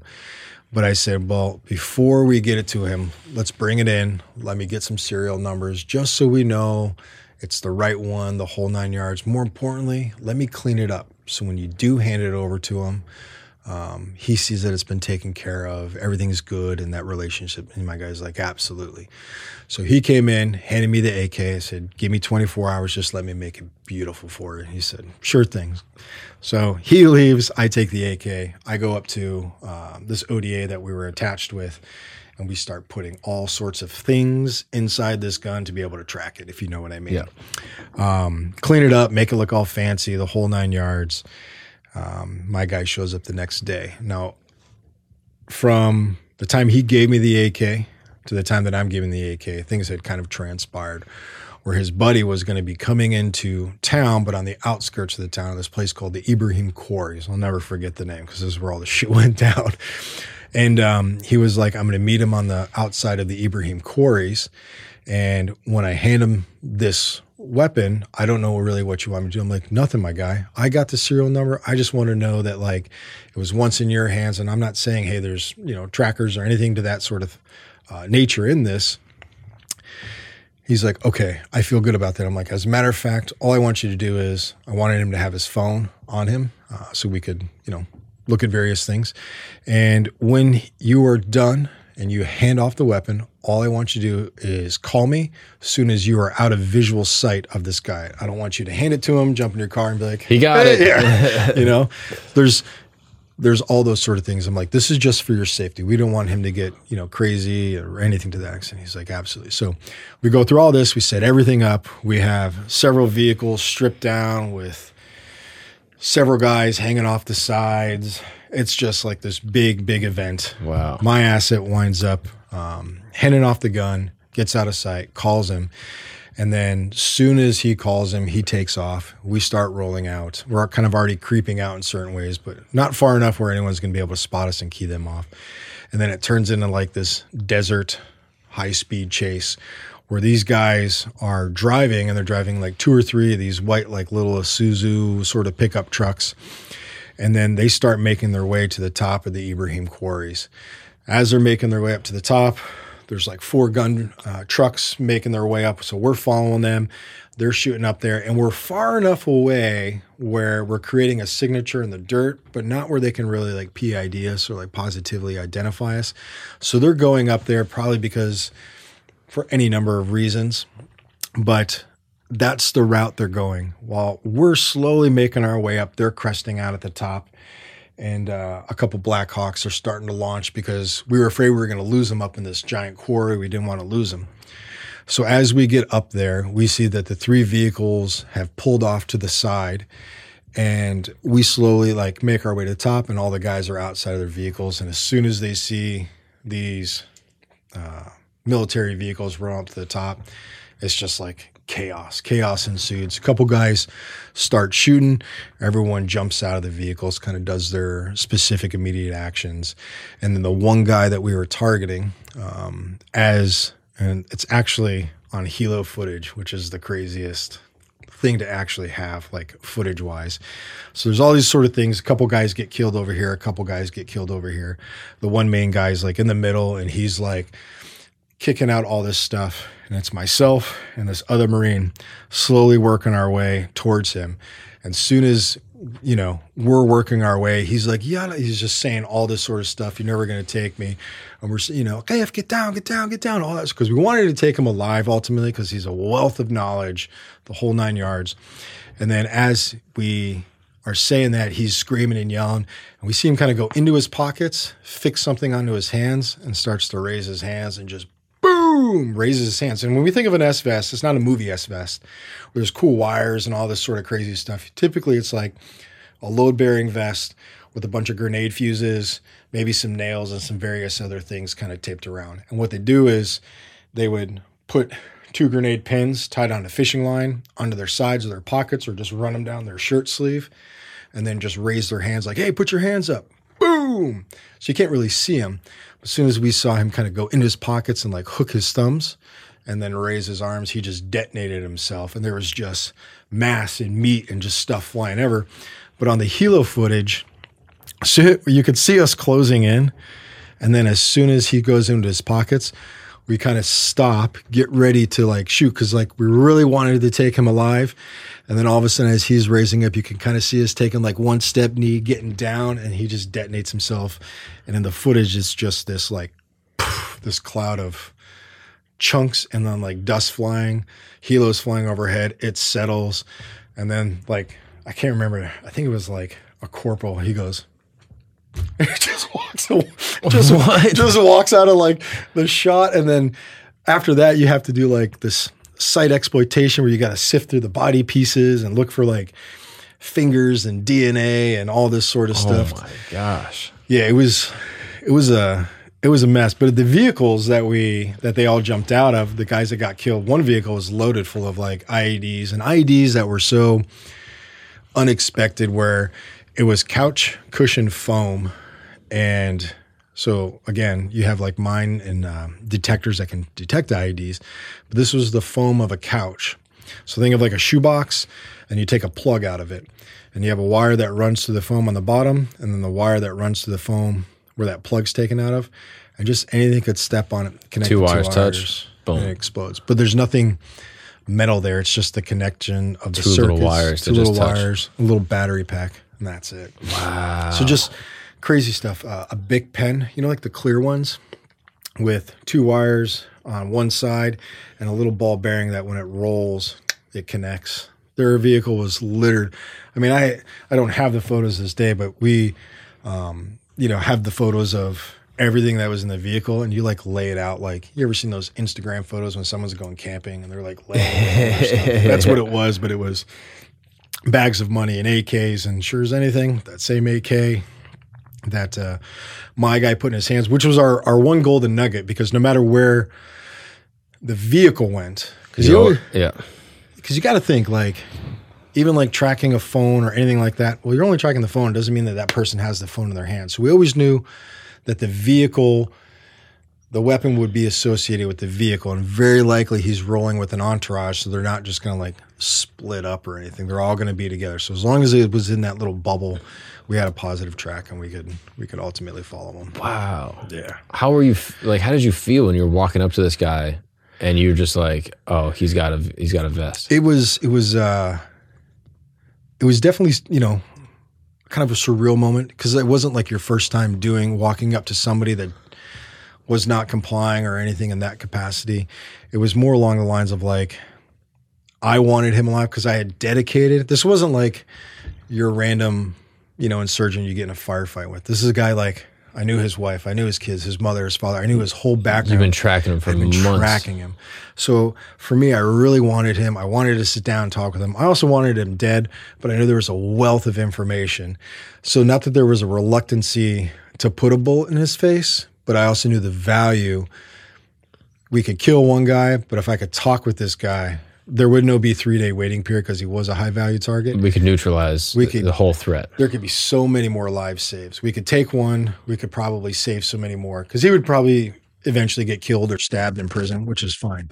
But like, I wanted him alive because there was so much stuff that he would have known that could have just done so many different things. Because soon as soon as a target gets killed, all that information, it's done. Gone forever. It's gone. So it's even when you capture like an HVI or an HVT, you don't want anybody in the village or a town or city to know because soon as he's placed in our control, anything that could be happening no longer happens. So we want people to think everything's hunky dory. Well, why aren't we talking with this guy? We don't know, but we still need to execute the plan, blah, blah, blah. That's what they're thinking. Because remember that like mirror image school, there is two different ways information is passed. It's in a chain or it's in a spider web. There's a cen- center point and then branches coming off. So if he's in that center point, these guys around the edges still might be executing their tasks because they don't know about the other ones. In the chain, there's just one to the next to the next. Wow. So you try to think about if we do PUC this guy and we do have him in our control, there's a golden window of information where it's going to be hot.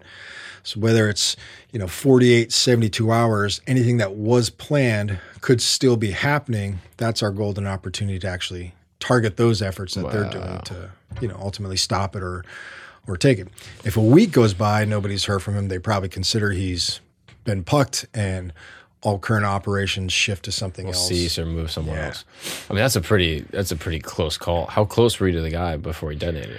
Uh, I say it was about 45 yards, 40 yards, uh, enough to feel the, you know, and that wasn't the first S vest. Like we walked around a corner once, and when it's July in the Middle East, and there's a guy wearing an old starter jacket. Remember the old starter jackets? And you're like, huh, Seems a little weird. this motherfucker's gonna be burning up. And then all of a sudden, you see him start moving. But as he's moving, he starts pumping his arms and then detonates himself on accident, like that sort of thing. That's happened. Oh yeah, man. There's there's been plenty of SVESs and IEDs, and then you know, sniper fire, troops in. Con- there's so many different things that are always happening. Accidental though. Yeah, accidental. Like there's been guys like I, this is funny. I actually had a guy that he was a walk-in. He came into me and he wanted to tell me about uh, a bomb maker that was in this one area, and I was like, okay, that's what the guard told me. Like, hey, there's a guy who wants to talk to you. Blah blah blah. Like, all right, bring him on in. So he comes in, and when he comes in, he's on crutches. He's missing one leg, and then four or five fingers on like one hand. And I'm like, huh, okay. So I start listening to his story. Keep in mind, missing a leg, four or five fingers. So he's telling me all this stuff. And I use information processing in a very logical way. So if I'm, you know, questioning you and you're telling me about a neighbor of yours who is bearing weapons in the backyard, I'm going to ask some questions. I'm like, all right, well, where are you observing this neighbor? I'm observing from inside my house. All right, what's between you and the observation point? Well, I have a window. Okay. Is the window clean? Is it dirty? Is there a wall? What sort of things? Okay. Then I'm listening to his answers. If he's giving me very specific information, like, all right, well, let's talk about these weapons. What's the condition? Oh, the weapons are in great condition. Well, what do you mean great condition? There's still oil on them, as a matter of fact. Really? You don't think they've ever been fired? No. One of them actually had a plug in the barrel to prevent dirt going down. So what he's giving me is micro information from a macro vantage point. Those two don't match up. Mm. He should be able to give me information like, it's really hard to tell. Yeah, there's some guns there. I don't know what they are. Yeah, you'd have to ask this guy. Exactly. So then when this guy came in who's missing a leg, missing several fingers, talking to me about a guy that's building bomb and a bomb making factory, all these sort of things, I quickly put two and two together and say, well, I know why you're missing all these things. He used to build bombs. So now I'm like, all right, just level with me, my guy. Are you doing this or do you have experience in the past? And experience in the past is fine mm-hmm. No issues there. And he's like, yes, a long time ago, blah, blah, blah, blah, blah, blah.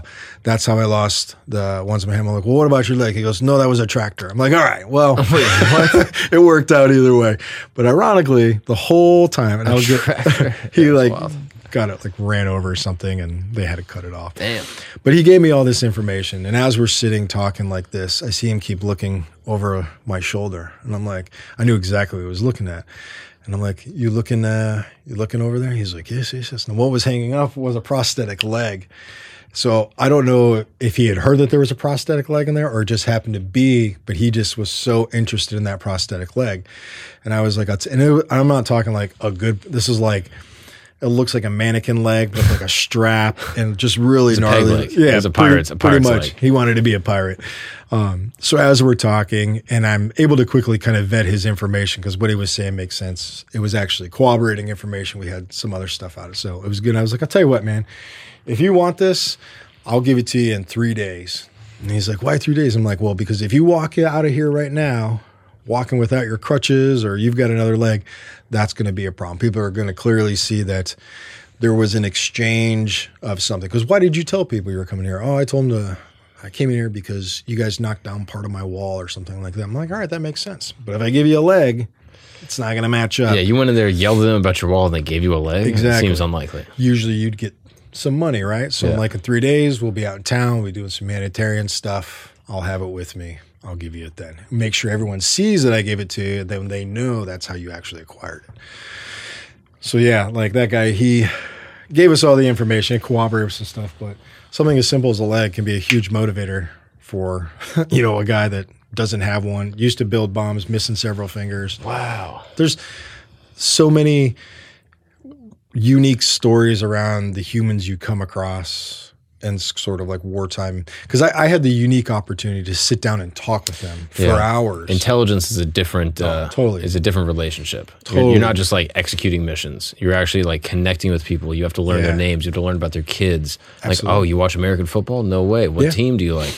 Yeah, it's really, really interesting. Who were some of the people that you met while you were deployed that like you still think about, or you still keep in touch with? Was there anyone that just like warmed your heart? You're like, oh, you're such a pure guy, and you're just in a shitty situation. Um, yes, there's one in particular, but he wasn't a pure guy. His name was Muj Killer. Muj Killer was my favorite human being next to Moses. Muj Killer was probably the most hardcore man I had ever come across. He had been shot in four or five times all over his upper body. He walked with this steady Frankenstein limp where he dragged his foot because um, he got his ankle talk, t- took a ricochet and ripped half of his ankle off. He just patched it up.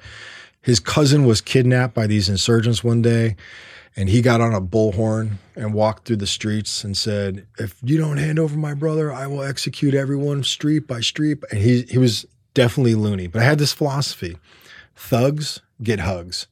I wanted the worst people as possible because they always provided the best info. They were very upfront. They're like, look, I love, you know, Syrian whiskey. I love whiskey. And I'm like, cool. Well, let's drink some whiskey and let's talk.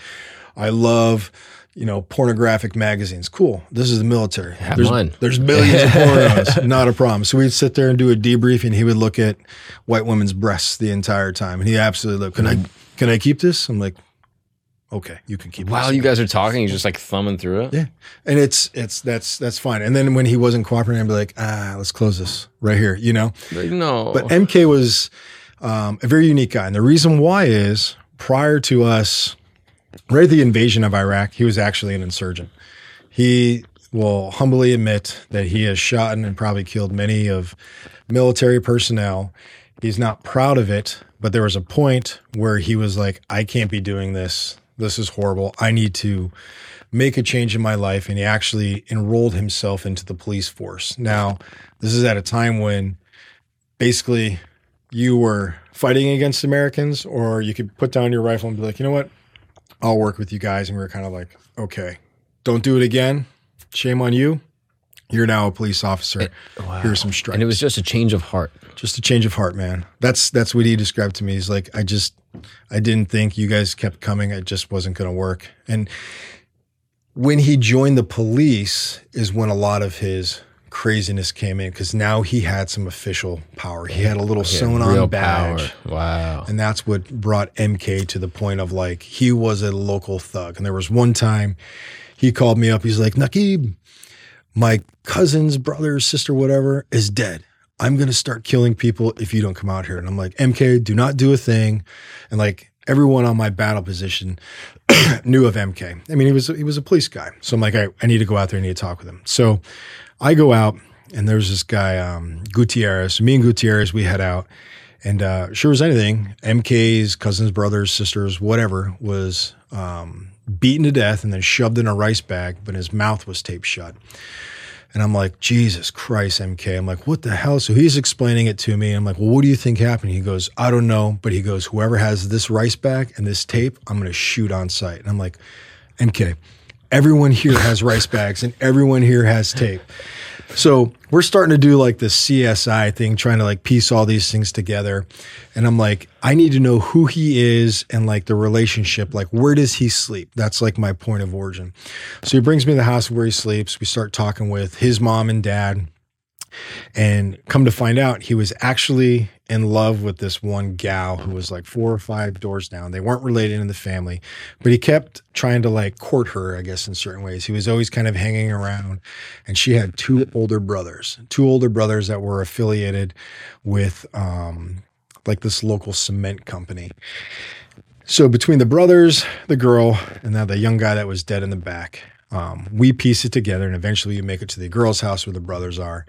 And uh, sure as shit, like we can see that there has been a body dragged from the front inside their their their little compound, and inside their compound was like a little kind of tool house, if you will. And inside that tool house was a stacked thing of rice bags and a shit ton of that tape. And he's looking at me like, "I told you," and I'm like, "Okay, okay, okay," but these guys weren't home, so basically, he had gone over and said. Um, the the parents were kind of explaining that the guy had gone over and said, "Hey, I want to court your daughter. Like, there's like an official process." Um, the dad was home. The mother wasn't talking. Said she'll be home shortly, and then the brothers came down and said, "Yeah, she'll be down." And they were talking with him, kind of in the front of the house. The dad walked away and said, "Why don't you go meet her in that little room over there, and you guys can have some private time to talk." Which seems very weird because that's not a very normal thing to have private time with someone you're not married to in that sort of culture. But he was driven by the eternal fucking, you know, to like, yeah, I'll, I'll do this. So he went and waited by this house, and the brothers went over there, basically beat him to death, um, choked him, taped his mouth shut, and then shoved his body in this giant rice bag and then threw it in the back of somebody else's truck, trying to blame them for it. And why do they want to kill this guy? Because he was courting their their sister. Just because That was it. Different was- tribe, different, different. There could be a number of differences, but they, culture, different type of Muslim, something. something. And they said, You're not going to date our sister. yeah, there probably was a little scuffle there, but And they, they, they, just killed, killed him. him. Just killed him. Wow. So MK's livid because this is his blood relative, and he's from the Karbuli tribe. And the Karbulis, you, you just don't, you don't. with. I'm telling you, I've heard some of your podcasts with some of these mafia guys, and like, I'm like, Karbuli's way different. Like any of those, like you just wouldn't do it. I mean, not only will they kill you, they'll make sure that you're alive when they kill everyone else in your family, and then feed. Like just some hardcore people, right? So MK, he's a Karbuli, and he's a Karbuli with some power. So out as all this is going on, he gets a radio call that they got the two. Now he doesn't feed me that hey, we we've the police have actually caught them because as soon as we found out and saw all the stuff that kind of took place at the house, a couple of the other police sent out messages, we're looking for these two guys, and then he got a call that it that they had actually captured him. So I'm talking to Gutierrez. We're kind of brainstorming, like, all right, we got to find these guys. And all of a sudden, I see just taillights and dirt, and MK's driving away. And I know exactly where he's going because typically when they capture someone, they bring them to the local police. And I'm like, we got to get there because they're going to just, they're going to do an EJK, which is an extrajudicial killing or tribal killing. And I'm like, we cannot have this. If this happens, like, we're never going to gain any sort of like sanity or peace here. So then me and Gutierrez are like running after MK's vehicle. We jump in a Humvee, drive to the police station. And sure shit, as we're driving in, MK is pulling these two guys out of the ch- out of another police vehicle, and I'm like, MK, do not do it. He's like, not kill. I want to kill. And I'm like, don't do it. I'm like pleading with him, don't kill, because like extrajudicial killings was very common where like somebody wronged you, they would just kill you because it's a tribal justice. And they're trying to instill a facet of law there. And if they keep going tribal, they'll never have law. And then Especially this guy's now a cop. Exactly. He's like representing y'all. Exactly.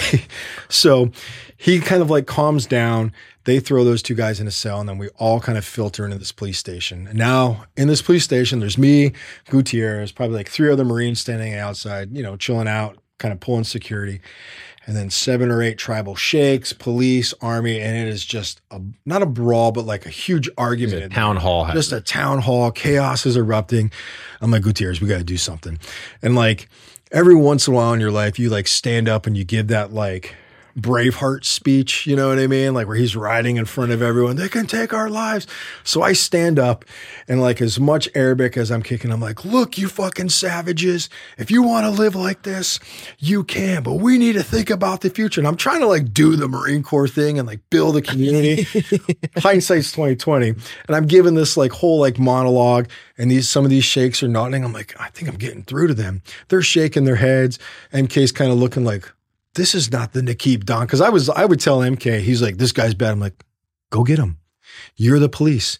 If he's bad and you, he's legitimately bad, go get him. And then we can work together to figure it out, which isn't the best advice. Cause I was very open about him. Like, just, just go fucking snatch these guys. Why, why? It saves me reports. If you know he's bad, you guys already have a case. He's like, well, I'm just telling him. Like, you can tell me all, all you want. If you want to bring him here, I'll talk to him first.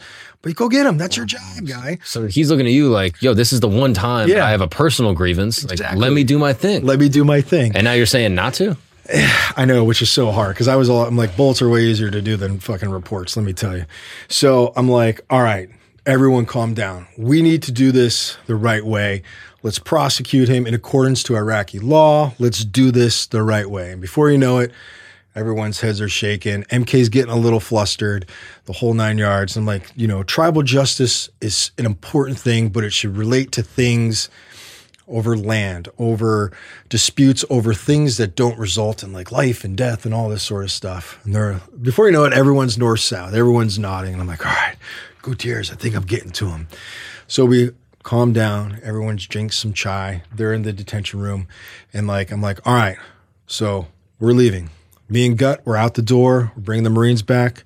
We know what's going to happen. We kind of set a plan. Tomorrow, you guys are going to hold a trial you know, the whole nine yards in accordance with your law, Iraqi law. That's what we're here to do. Yes. We got this guy. Justice, rule the land. Yes. Don't fucking kill anybody. Don't kill anybody.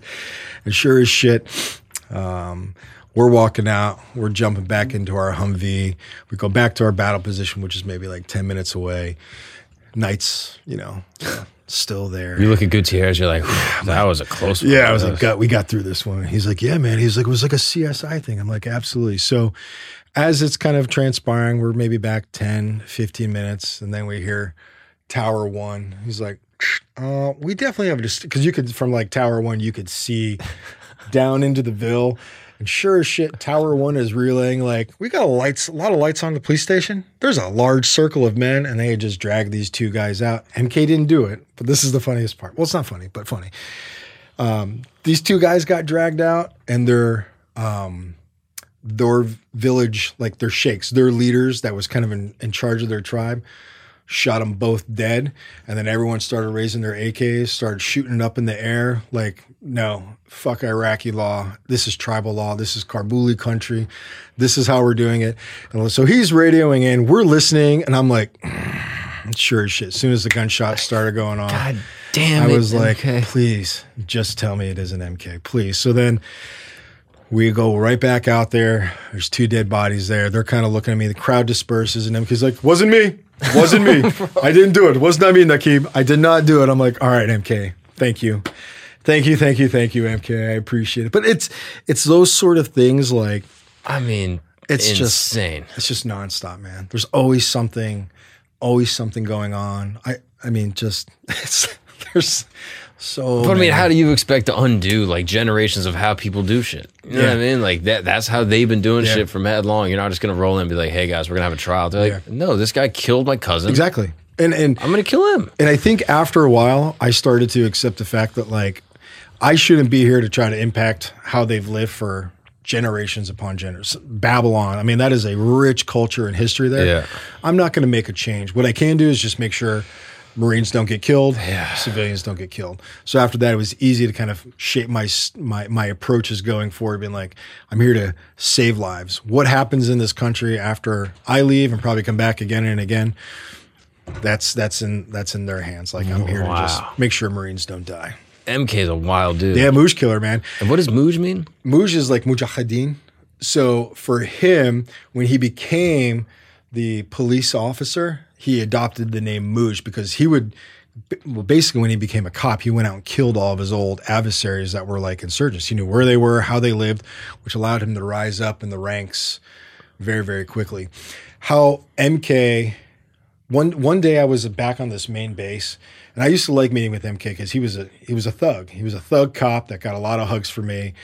Just a good guy. And we're walking through this um, section of the base. He's like, "Hey, that's mine." I'm like, "What are you, what are you talking?" He points over to this this tanker, this water tanker, and I'm like, what do you mean that's yours? He goes, no, no, no, that is mine. He used to deliver water when he was an insurgent to pass information, and they would also smuggle weapons inside the tanker. And I'm like, there's no way, MK, because usually these guys are looking to get something from us they can turn around and sell and make some extra cash.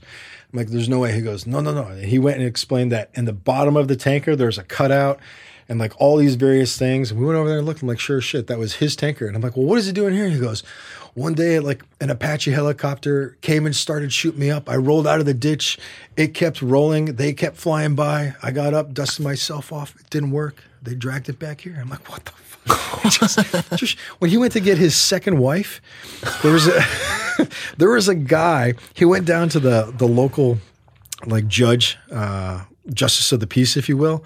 So he's in there with his I think he had two sons that were young and like some family members. He was in there and he was he was kind of he kind of looked like Tom Selleck. Yeah, but like mustache, mustache, Tim, and he'd be like oh, drinking whiskey.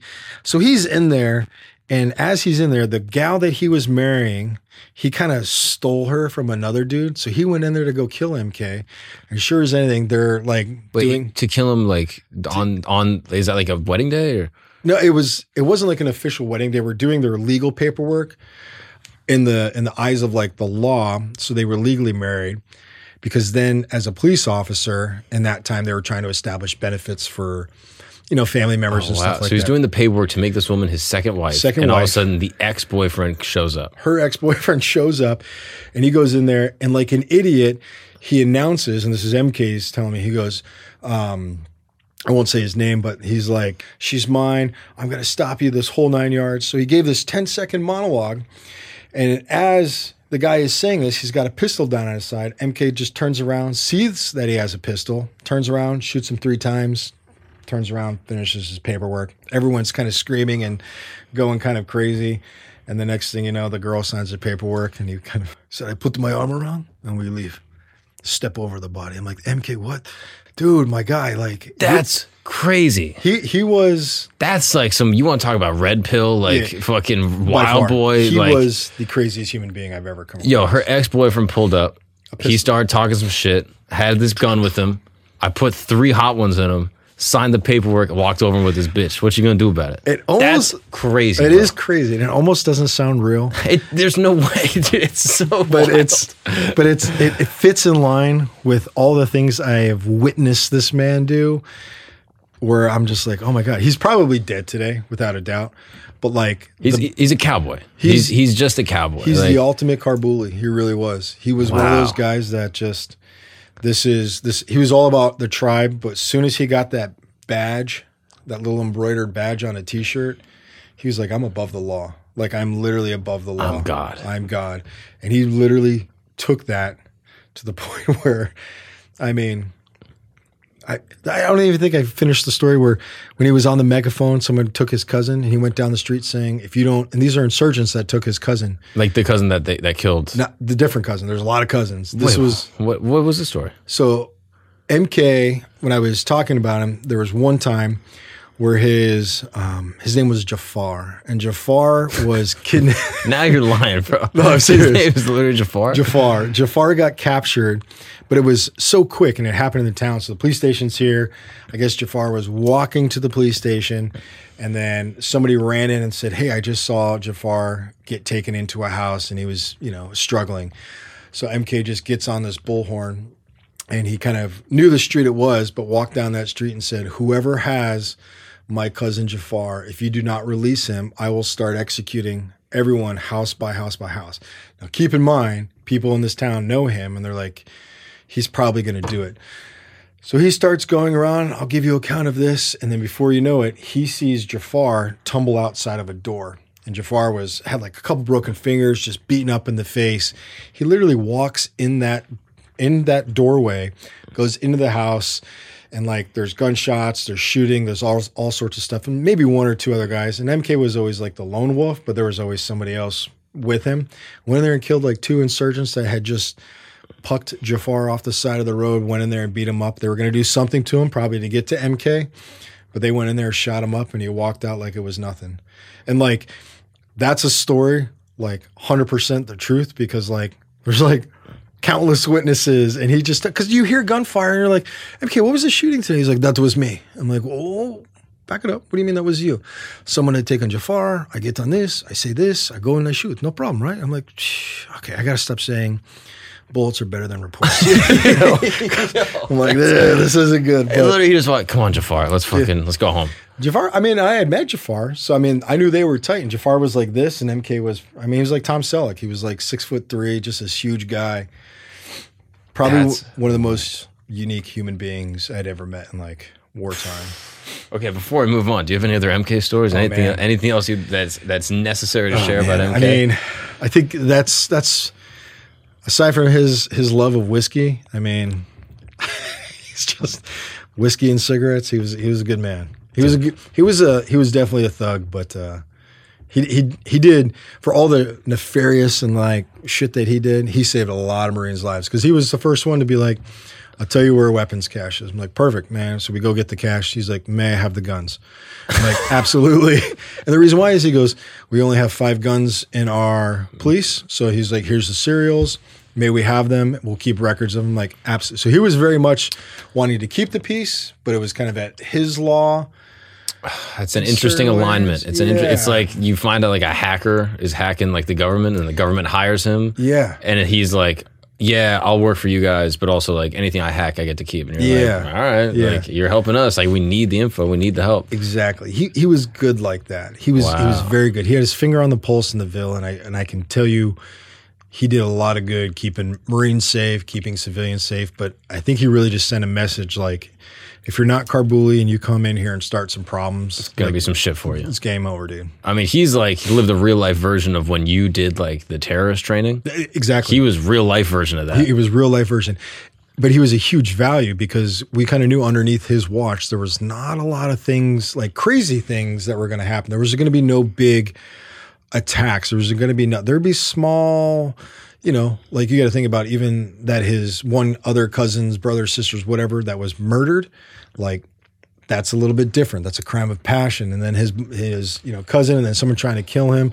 Like those are all kind of one offs, but not huge like terrorist, insurgent sort of kinetic operations, complex attacks. Like it wouldn't happen. Like, and I know for a fact he probably had tons of weapons and things cached. But like when your name is Muj Killer, and you earned it because you were once an insurgent, uh, you know, a legitimate fighter joined the the positive side, the police side, and then turned around and went and killed all your old buddies because you knew where they were and it was going to help move you up in the ranks. Like you're you function a little bit differently. yeah, guy's a little bit of psycho. a little bit differently. Wow. How'd you say bye to him? What was your the final time you spoke to him? Uh man, this was 2006. I think we we cracked a bottle of Jack Daniels and we just sat and sipped on some Jack Daniels, smoked some cigarettes. I think um I can't remember the exact amount of money, but like at a certain point he was kind of being re- reimbursed for his efforts. So I gave him like a huge bonus at the end and handed him over to somebody else who was going to wind up, you know, taking my place because there's rotations. And then I think, if I recall correctly, he just pizzled out with uh, the guy that I had because I think he was too much by the Wow. like. You have to report to me. He's like, "Fuck off." I don't, yeah. What about the whole bullets reports thing? Can I have that back? yeah, yeah. Wow. Me, me he because he called me Nakib Don, and he's like, "Me and Nakib Don, we we we do good. We have an do good." agreement. Yeah, we, hugs, kisses on the cheeks. Okay, my friend. It Your, good. your favorite lunatic? Oh, by far, by far. he he made he made life very very easy and Wow. kept kept Marines alive, man. Like I always I tell people, I'm like, all my my one job was to land overseas, and if 100, 200 Marines got off that plane, was to make sure another 100 or 200 got back on that plane. Yeah. So like And if MK helped you do it, it's like that's it, man. Thugs get hugs, and that's like a lot of us counter intel guys, those 0211 guys. That's kind of was our our mental focus when uh, you know dealing with different assets. Was like we're here to keep Marines alive. We're here to keep the civilian population alive, and like sometimes you have to go to uh, different lengths to make it happen. I've heard of this. Uh, I forget what exactly what it's called. I think it's the the third traveler. It's a phenomena that happens. I don't know if that's what it's called. Someone fact check it. It's it's this phenomena where basically someone will be on like a long solo journey and after a, a couple days they start to get the sense that there's someone else with them that there's kind of like a spiritual component that you know there's there's a force that's alongside them on the trek. Okay. and it might be you know some people believe it to be truly spiritual where they say like you know it's a guardian angel that's with me it's whatever religion they subscribe to. Other people think it's just like a feature of being alone for prolonged mm-hmm. periods of time. Have you ever experienced that and what do you think that is? So I, I can't say I've experienced like a any sort of physical manifestation, but I do feel like when I am in the bush on some of these long adventures, there's like a, a force, an entity that could exist and possibly does exist out there that's with me in not one of guidance, but one of like reassurance in the in the form of like no matter what possibly could go wrong, it can never be the end. Meaning, like, this isn't where you're supposed to die. Like, everyone fears death in various forms, and it's the one guarantee we all have in life, no matter what. But this isn't the place for it. Like, it's it's a reassurance that nothing out here is going to kill you. You're going to die. Nothing like that. So I think it kind of gives you like a sense of like not invincibility, but like trust. And I always say nature is the most honest, truthful. It will never lie, cheat, or steal.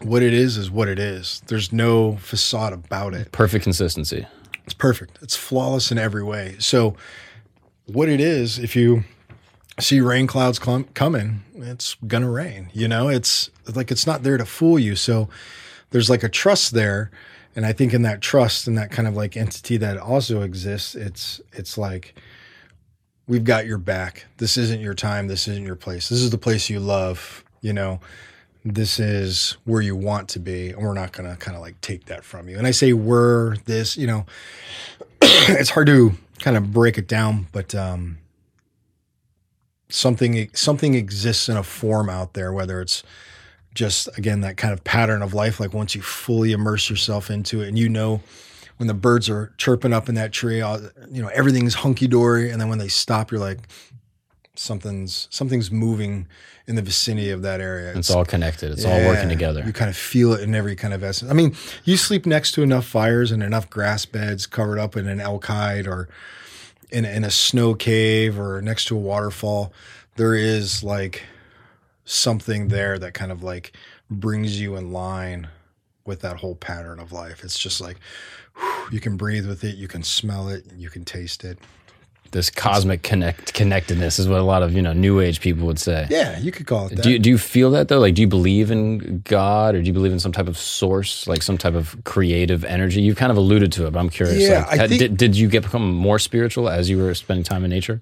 No, no. Um, I'm not the most religious person. There is likely something, but I don't know what it is, and I don't think uh, maybe I'll ever know what it is. I just know that there's times where there's kind of a different essence in what it is that I'm kind of feeling in a natural environment. Um, it hasn't revealed itself to me. I haven't revealed. I think I've exposed myself to it, but I haven't gone in that way. Like I don't um, do psychedelics in the form where like I'm going into like another dimension. I think some of that might be suggestive preemptively, like in certain ways. As far as like a god or multiple gods, I don't know. I, I, I haven't really like I was brought up um, Catholic, Roman Catholic, but I think I seen too many things in kind of my travels and my time in the military to question a lot of things, but know there is still a virtuous kind of spirit or entity that could be guiding us in, in various forms. But I, I don't know what I would call it. And I don't know if it would want to be called something by a low level little human being like me, you know? I mean, Right. it's hard to say. I I mean, do I think there's aliens? Sure, why not? But do I think that they planted us here? No, I don't. Do I think they're Sasquatch? Well, shoot it, bag it, tag it, put it in front of me, then we'll discuss.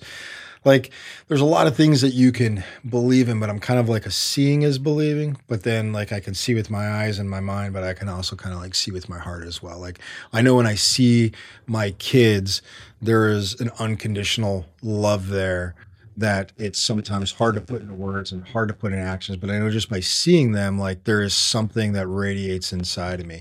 When I see my girlfriend, when I see my dogs, my parents, my family, it's like there is something there. But I almost don't want to put a label on it or try to describe it because I know it exists, but there's no need to like provide those details because it's just it's just mine. Yeah. The label could be uh it could pigeonhole it. It, it could Yeah. it could kind of uh minimize it. Yeah, it. starts to put it in a box. Yeah. Oh, it, oh, it's oh, it's God. So therefore, it's uh, this guy in the clouds. It looks like you. Yeah, Or like, exactly. uh, or oh, it's the you know this thing or the, it's like, I don't know what it is, but for you, it's personal. You Yeah. Mm-hmm. you can have it. it. You can you can you can feel it. And so, what's the point in putting a word on it that Exactly. other people it, just to explain it to other people? You don't need to explain it to me. you don't need to explain it to anyone. It could just be yours. That's it. It, it, it kind of comes. It was there was this one time. So, like like we discussed, when I was 37, I had a heart attack, um, a massive heart attack known as the Widowmaker heart attack. I had a 99% blockage in my left anterior descending artery, and it kills 99% of the people. Now, Ninety nine percent. 99%, yeah. So I was the 1%, right? Wow. Go figure. But um, I And how, how did it come on? Can you describe was- the yeah, experience? it was just uh, it was kind of a genetics thing. So I had just returned back from Alaska from uh, teaching on the uh, Fairbanks Anchorage area, so between them both, and I returned back to Colorado, and my day kind of consisted of going to my son's spelling bee, kind of like normal kind of routines. Uh, at that time, I was training for a super jungle ultra marathon, like 245K down in Peru.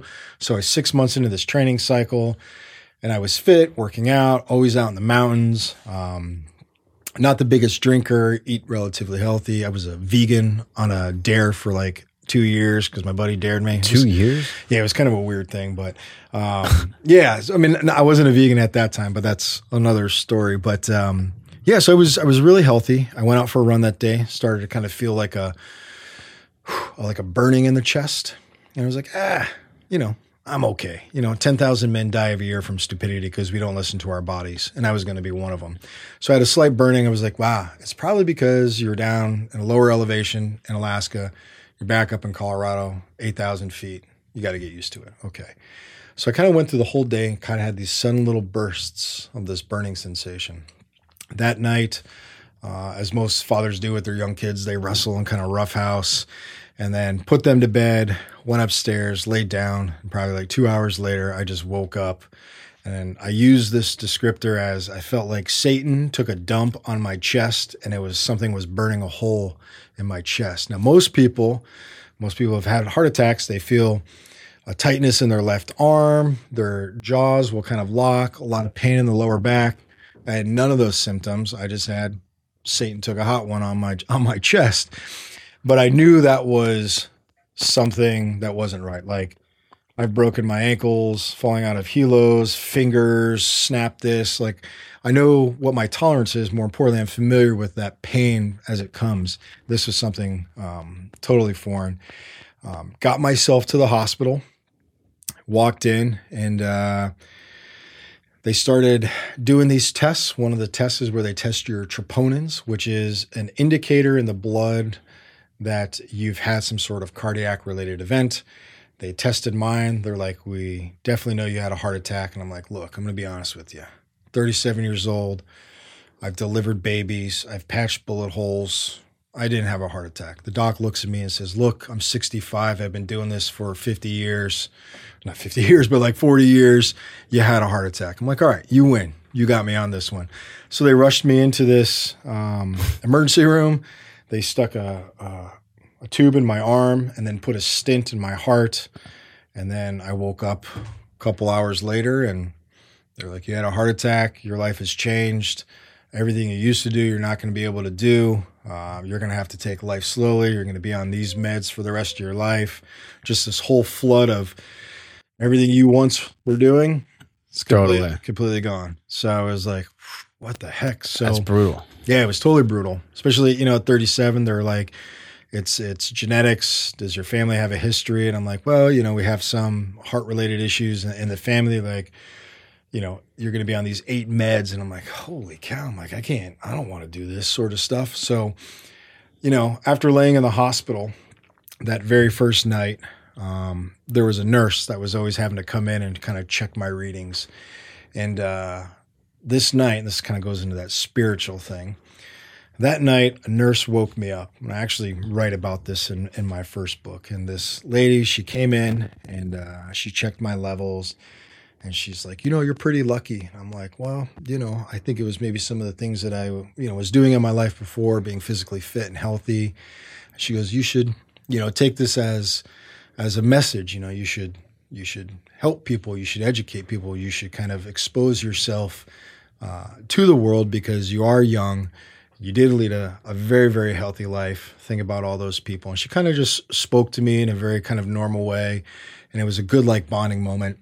Before you know it, I fell back asleep. And I woke up the next morning and uh, I was expecting to see her, and it was another nurse. And I'm like, hey, what happened?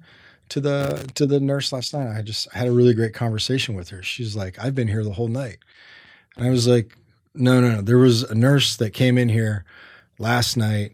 We talked about this. We had this. She took my levels. Like everything was good. She just gave me some sound advice. Like she looked like this. I can't remember her name. She's like, Mr. Dust, I've been here all night. As a matter of fact, this is my last check before shift change. And I was like, what? There's no way. I'm like, I remember talking to her about these things and like, don't be shy in the world and and you know educate people and help people all these different things and she's like i'm i'm sorry mr dust like I, i've been here the whole night she's like I, was, I i checked you at all the times you can see on the clipboard and i was like okay i'm like i'm like so it was it was kind of confusing me and then i woke um uh, you know, my ex up at the time, and I was like, "Did somebody else come in here? Do you have a friend come in here?" She's like, "No, no." And I'm like, "What the heck?" So, I'm not a very spiritual person. I don't know what happened, but I had a conversation with someone that was a nurse that gave me like the most sound advice in my days moving forward, which like resulted in like me going on social media, me reaching out to people, me trying to establish friends because I was a very private person. I was teaching classes, I was doing a lot of things, but I kept to myself.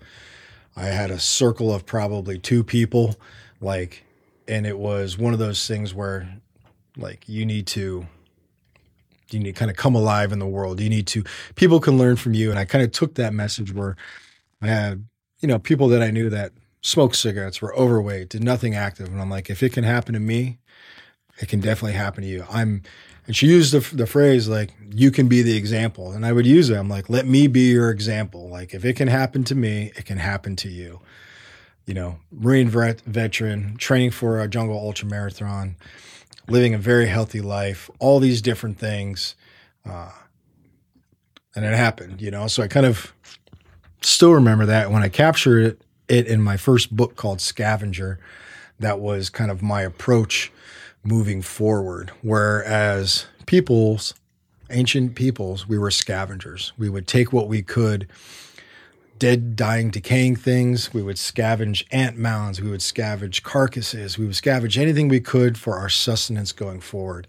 And I kind of took on this approach where I can scavenge things from my past that I know were 100% good. And then I can scavenge and collect and kind of take these things from various people and cultures and and best practices and apply those to my recovery, my you know, my heart recovery going forward, and capture it all. And that was kind of like my approach. You have to be a scavenger in the purest form in all the days going forward. And in the days going forward, like you know, when I was tired, I would sleep. I stopped living the mindset of everybody else is important. I kind of, for the first time in my life, kind of said, all of you, it's now about me.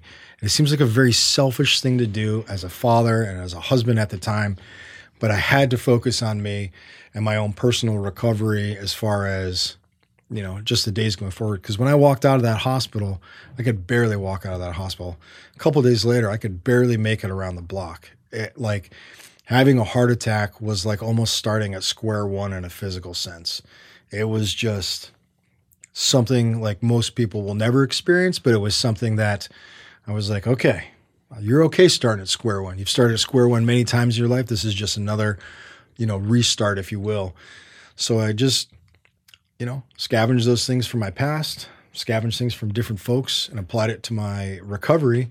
And uh, before you know it, I found myself living in caves out in the mountains for long periods of time, saying the only way to heal, and I know this to be 100% true, is to heal in the purest and most naturalist form in the world, and that's the natural environment.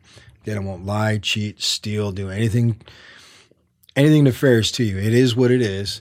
It will provide you water. It will provide you warmth. It will provide you everything that you need, and that's where you're going to go and heal. And uh, walked out there with animal clothes. And for a duration of six months, I was in caves, um, living in, I had a series of nine caves. All these caves provided different things. And I would walk in between those caves and I would return back home for a little bit, spend some time with my boys, do some dad things because I was a huge driver and a motivator. And then filter back out in the woods. It'd be blizzards and snowstorms, and I'd be, you know, huddled up in this snow cave, and uh, just healing and like I you know what a Moleskine book is? Yeah. Yeah. So I brought a Moleskine and just started writing, you know, what I was doing, like eating wild foods and grounding and and like sleeping when I would wanted to sleep.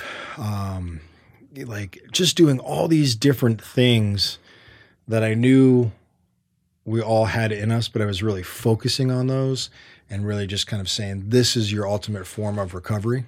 Wow. Did you take any pharmaceuticals? I did. So when I was out there, I took like uh, the heart meds. And then after a while, I'm like, this is not the path that I want to go on. So then I just dove into the most holistic way of keeping your heart super, super healthy. And now I just take all natural supplements like hawthorn berry and fenugreek and these different things. And um, my blood pressure is good to go. And, you know, I still have the occasional libation. Um, but it was, it was all about uh, finding an opportunity and the best way to recover. And kind of listening to the lady that spoke to me that night, I wanted to capture it in a book. And my idea with the book was to just give 100 pages. It's not a long book. I know somebody can sit down and read that book in one sitting. Sometimes people will look at a book four or 500 pages like, oh shit, this is going to take me months. 100 pages, one day, maybe two days. And it is it's the BLUFs. Bottom line up front. This, this, this. I'll tell my story. These are the things that I did. Now you take this and apply it to your life. Scavenge the pieces from this book, apply it to your life. Give it to somebody else. Read it, pass it on because it could potentially save someone's life. Because we can see a lot of the exterior, but it's always the interior that can kind of always take the biggest damage. So, wow. Um, Were your doctors impressed by your recovery? Eventually, I got rid of my doctors. Yeah, because they were telling me all the all the things they would tell like a 75, 85 year old man. Yeah, take it easy. Yeah. Stay home. Don't stay work home. out. You can't eat meat. You can't do this. You can't do that. And I was like, no. I'm like these things are going to kill me yeah, if I do what If I said. just sit around, I'm gonna I'm gonna eventually die. Wow. So, in all of it, I started experimenting with um, different things. A lot of fasting. Uh, fasting is a very important thing, and I experienced my first fastings in the, in the Middle East during that Ramadan cycle. Um, but I started doing a lot of fasting. I started eating a lot of meat, um, all clean foods. And then, as far as like, you know, if someone was interested in doing, you know, going camping, yeah. right? Like, there's so many people in New York I talked to. Like, I grew up, I, I went camping a lot. Right I loved camping. I went camping with my family. We would go to Utah. We went out mm. on the Green River. Yeah. Uh, and then even just like upstate New York, like I love like motorcycle camping. So like getting That's on my awesome. bike, riding out like upstate for two hours. We'll go to like PA. Cool. And then just find like a little campground, find like just kind of a place out in the woods and see if it's illegal to camp there and see what the deal is.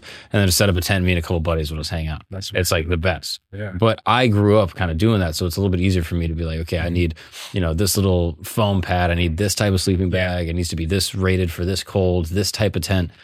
If someone has no idea how to get out in nature, how do they do that? Yeah, I think um, in this day and age, I mean, there's lots of information sources, and that's, you know, not to plug my book, but that is the whole premise of my third book, Wild Wisdom, is for that person, someone who has no background in the outdoors. It is kind of the necessary. These are the knowledge, skills, and abilities associated with it. It's not hard to go into the woods. I think a lot of people fear a lot of different things that could go wrong in the woods. And I'll tell you, like 99% of the times, those things don't go wrong. Um, just go.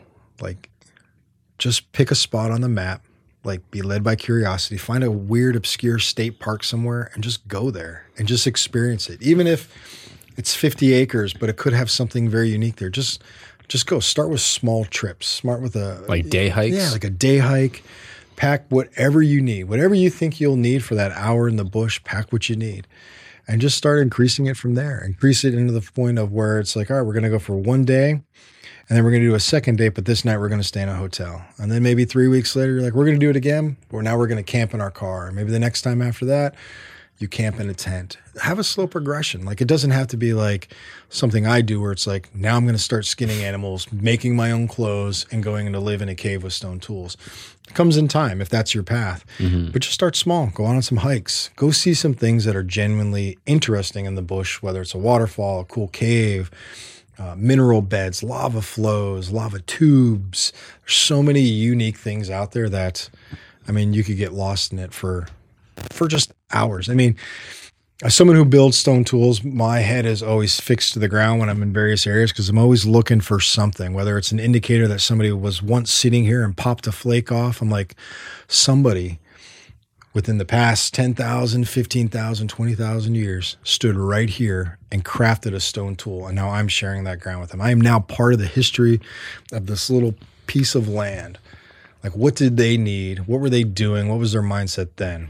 What is my mindset now? That's so cool. That's something I think I heard you talk about where you said, uh, I, I love looking at like old arrowheads or old, Yeah. uh, old like weapons because you know how the guy felt when he was making it. Absolutely. Like you can look at like kind of like, uh, just like an old piece of flint or something to be like, oh, this guy was pissed off. Mm-hmm. Yeah. Because that shit broke the wrong way. Yes. Can you talk on that? Yeah, so I mean, every every piece of stone has a story, and especially when it comes to flint knapping or lithic reduction, the stone has certain indicators on it based on how you hit the stone, how you approach the stone, and you prepare different things on it. That if I drive a flake and it hinges, Sorry, you got to describe. What is a flake? What is, what is hinging? Sorry. Yeah. So flint knapping is utilizing a high silicate base stone, and silicate is a microcrystalline, something that is uh, very smooth. And the ideal stones to flint knap is um, stones that are waxy, glassy, smooth, and featureless. So when we think of something like obsidian, obsidian is essentially a volcanic glass. Hmm. We think of something like a flint or a chert, that is a stone but it's a high silicate stone. So when it breaks, it breaks almost like glass. And hmm. through that breaking of glass, you can predict, more importantly, orchestrate how you remove a single stone flake, which is, you know, something as thin as a, a baseball card or a deck of playing cards to a floor tile. You can move, remove pieces of stone off of it to reduce it down through repetitive strikes to shape it into a spearhead, an axe, a mm. knife. So, So, you, so you get a big piece of obsidian that you mm-hmm. find out in the woods or Yep. something, volcanic flow, and then you take a rock rock. and you crack it against the side of it, Exactly. and then you'll basically break off a small little piece. Small little piece, small little slivers. And it'll be like a little sliver. Maybe it looks like a circle or a square, Yeah. whatever breaks off. And then what? Then you can take that single flake, and in the purest form, that is a knife. That is the really the most simplest of cutting tools that you could use. So you can take that one single flake, use it as a knife to open up an animal, to process cordage Mm. and cut plant fibers, or you could take that flake and through another pro- uh, process called pressure flaking, you can remove microflakes off of it by putting pressure into the edge and popping flakes off. You can then shape it into an arrow point. Now, the whole aspect of flint knapping is probably one of the hardest traditional skills to learn because it takes uh, a lot of time, a lot of stitches, and a lot of you know a lot of rock.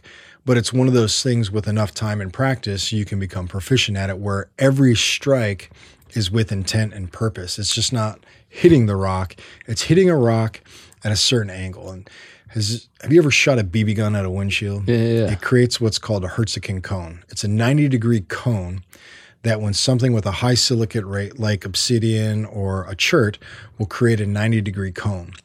Now, if I take a, a piece of stone and let's say that stone is like the size of a T-bone steak, same thickness, same diameter, I can hit that stone at a certain angle and create a Hertzian cone at different degrees. So if I hit it more straight on, I'm going to get a 90 degree cone. If I hit it more at a side angle, I can create a 40 degree slice right out of the stone. Mm. And I keep rotating the stone and flipping the stone until I hit it enough times where I reduce the stone down into a large piece of, you know, uh, T-bone steak, if you will, to a very, very thin piece of like flank steak, where now it's bifacial. It's two faces. And you've also cut off 20 flakes or something like that. 20, maybe even 100 plus flakes. and Oh, wow. all of those flakes in the simplest form are knives, or those flakes can be then turned into arrow points or spear points. So there's a whole process by creating and repeating the strikes, producing that Hertzian cone. And from that, you ultimately produce a tool. Wow. And the the angle of that Hertzian cone will create different types of tools.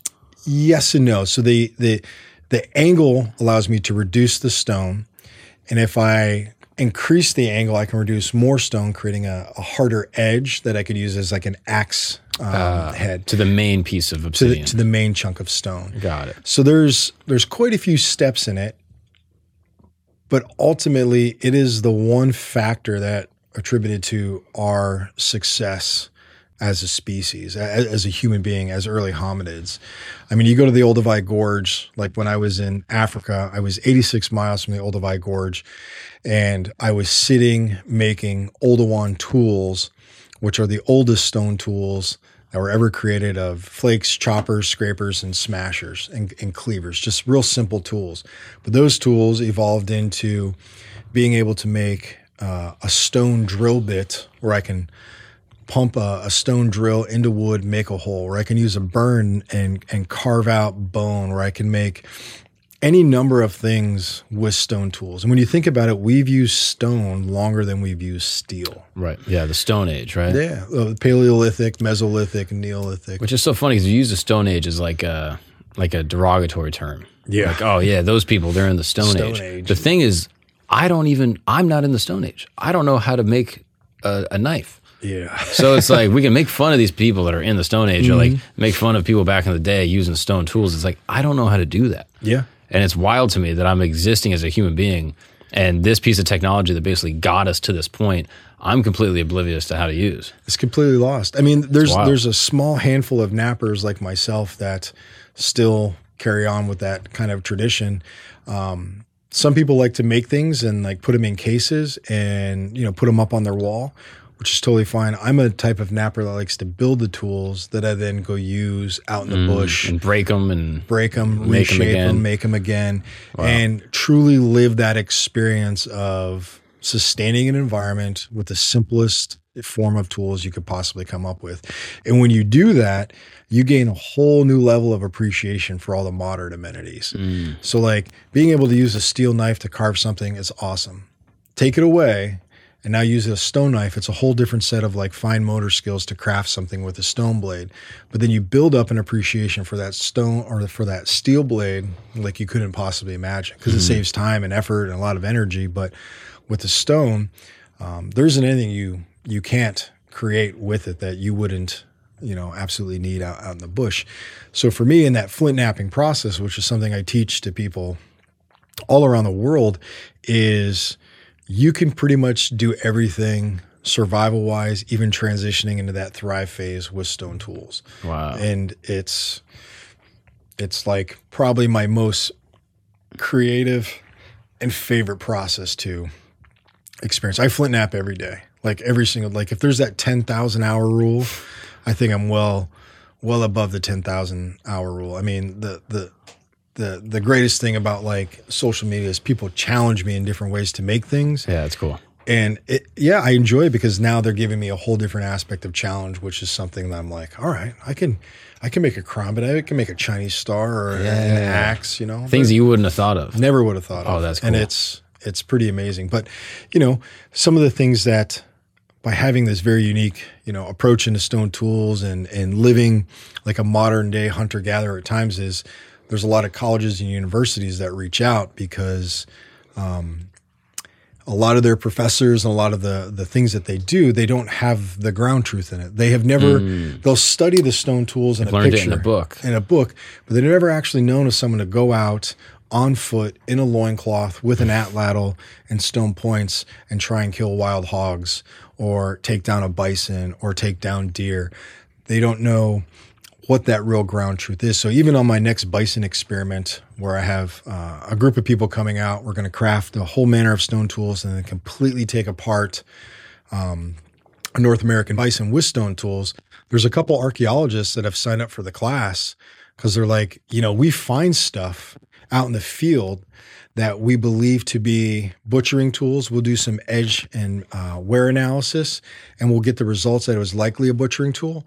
But now we can actually replicate that entire process in this class, and then have the ancient tools and then the tools that they've created, and do a comparative analysis and say, the, the the probability and the reasonability of why this wear is so prevalent on this stone tool is because they were trying to cut the meat off of a thick leg bone ah. and they've just replicated that. Or they were hacking a tree or whatever the thing is that they were using it for. Exactly. Oh, so it's it's a world that like I never thought I would go down, but I'm so pleased that I did because it's given me, I mean, so many, so many opportunities where I'm just like, man, I'm just a dude in a workshop that breaks stone and then goes into the bush. But so cool. yeah, man, it works out. What's the most challenging tool to make?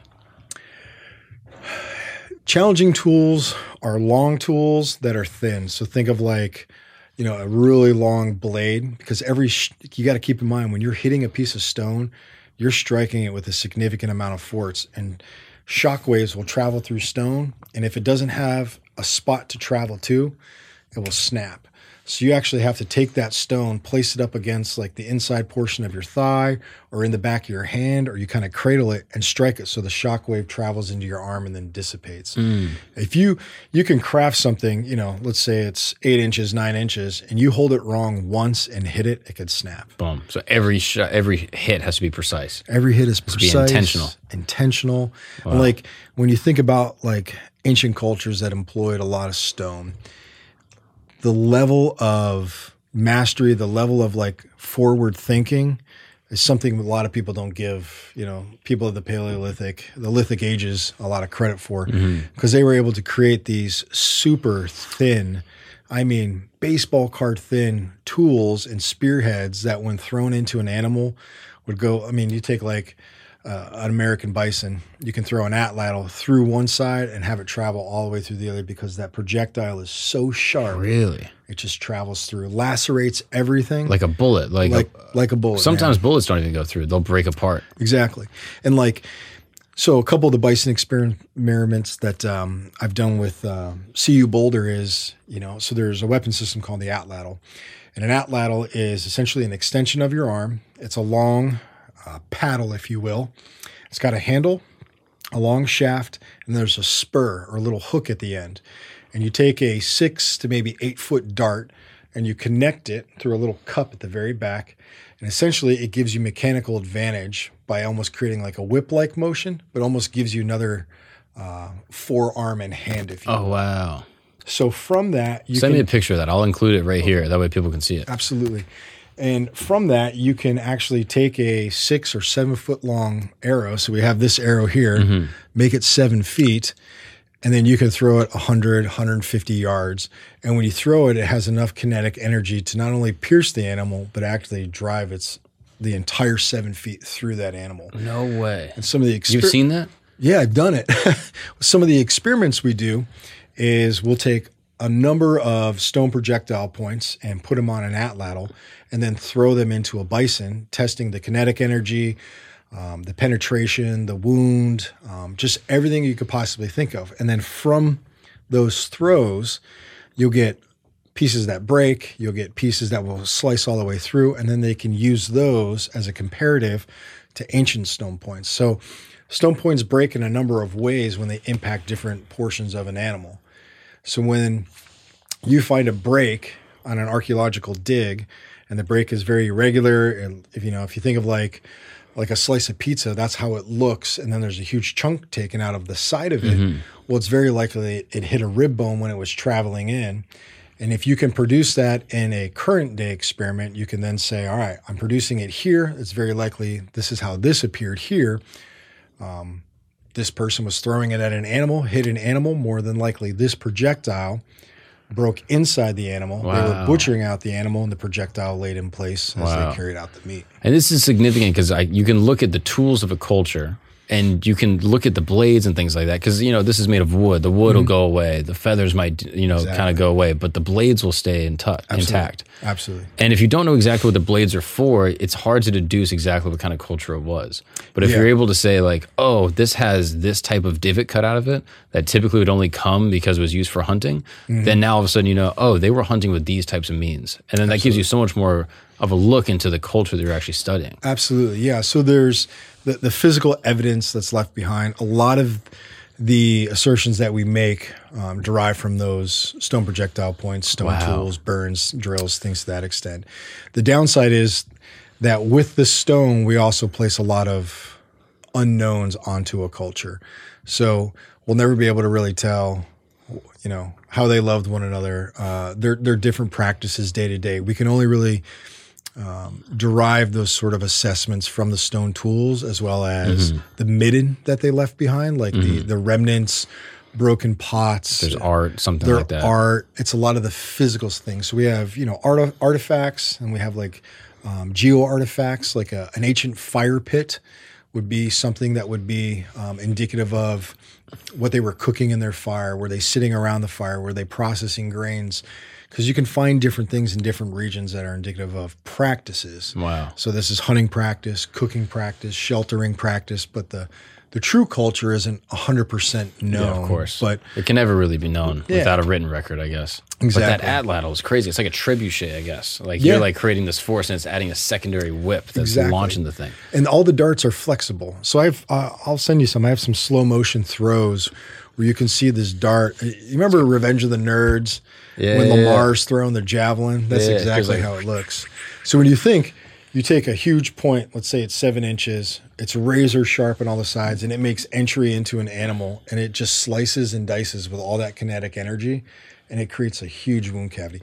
Shooting an animal with a stone projectile point is more is going to lead to a quicker kill than using a broadhead on a modern arrow. Wow. A lot of hunters these days they'll they'll shoot uh, an arrow out of a compound bow, and they'll drive that arrow whoop, straight through the animal, which is really the worst practice. The reason being is as an arrow travels through, it creates a wound cavity, and if it slices and dices, and there's different types of wounds, you have crushes, abrasions, lacerations, incisions, and punctures. A incision is a clean slice, so it's going to slice through that animal, make its wound cavity, and most of the time they exit out the other side. And when you hear a hunter say, "Yeah, I had to track this animal for a day and a half or for five hours," it's because they shot it, they got a kill shot, but that wound closes relatively quick. On a stone projectile, you get a laceration, and a laceration is a jagged edge cut. And when you stick a, a stone arrow point inside of an animal, and then that animal kicks up and moves, that stone point is just in there lacerating vitals, uh, the whole thoracic cavity, not the entire thoracic cavity, but Right. wherever they hit. And that's going to lead to a much quicker bleed out. Oh, interesting. you get the animal will die quicker, ends their suffering quicker. Exactly. You're able to, you know, eat the meat or whatever else you're going to do with it. Wow. Yeah, because there's no such thing as an ethical kill. The only thing that exists is a quick kill. How quick something can die. Wow. I mean, I've cut porcupines out of trees and then clubbed them to death to get a meal. You know, suffocating a goat, shooting elk with a bow. It's how quick something can actually expire because there's there's no such thing as ethical killing. It's Wow. like, you know, Yeah, no, that makes sense. yeah. So, hypothetically, Hmm? let's say you could see the future and you knew that I was going to get stuck in the woods. Okay. Let's say I'm there for like two weeks. Two weeks, right on. It's a good time. I'm going to be there for two weeks. All right. Or let's say I'm, I don't know, take your pick, upstate New York, something like that. Right on. And I can't, I'm like 100 miles away from anything. Okay. Two weeks in the, in the wilderness. What do I do to survive? Shelter. Shelter is number one. Take me through all the steps. Yeah. Day one, what do I need to do? Day two and three, take me through.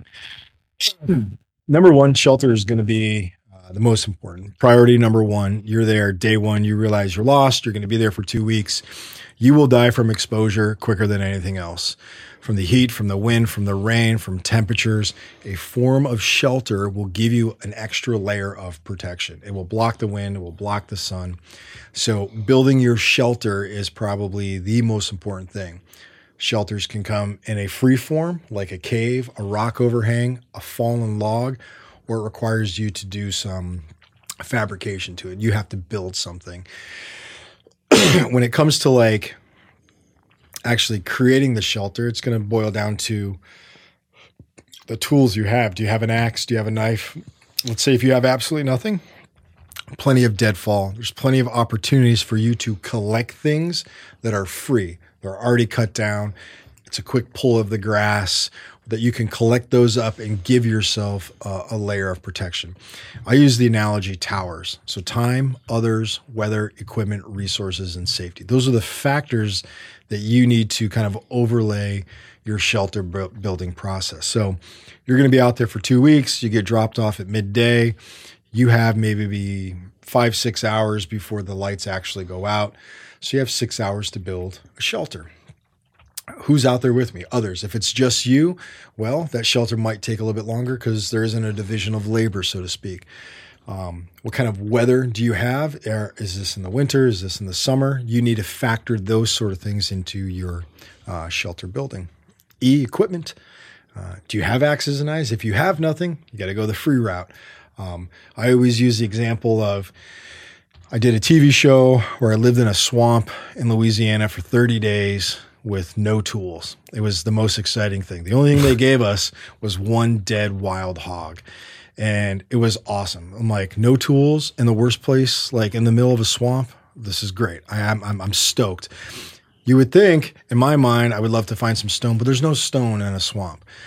So we're out there, and um, it's me and this other guy, and eventually we're using uh, bamboo or river cane. River cane has a silicate on the outside, and when you break it, you can slice open anything. It's it's razor sharp. It's Really? a, it's a knife. Yeah. Um, super, super, super, super sharp. You're gonna cut yourself. But we were able to open up that hog, start pulling out the prime cuts of meat. I did a hand drill friction fire, created enough smoke where we started smoking all the hog meat. Now, as the days progress, we're eating hog meat. We've got plenty of hog jerky, and um, we need to build a shelter. So, Where'd you sleep the first night? Just on the ground? just on the ground. thug it out. Yeah, next next to the fire, just on some palm leaves, and just you know, it's a good night. You could do that for a night or two. You, yeah, you could do it. You could do it until you start to see weather coming, and this was like a November timeframe, so there was tropical storms, which we wound up getting caught into. So, scenario is you're out in the middle of a swamp, you have no cutting tools. How do you cut a tree down? I mean, do you make a cutting? I mean, there's nothing really to make it with. Like, There's nothing harder than the wood. okay, let me think. Um, how do you cut a tree down? I'm like, you could maybe dig around it because like the swamp trees, like sometimes like they got like shallow root systems, like they're kind of wide, they're not that deep. Like you maybe dig around, you could pull it something down. I don't know. You burn it down. You burn it down. So this this isn't my idea. This is what a lot of the Creole Indians and native cultures used to do in these areas is they would take clay, they'd find a good tree, a nice, you know, piece of hickory or oak, maybe seven, eight inches in diameter, nice and healthy. And they'd pack clay around the base of it, about a foot off the ground, and then light a fire right underneath it and burn the tree over. Wow. Nature provides all. Already built a fire with a hand drill. That's your cutting tool.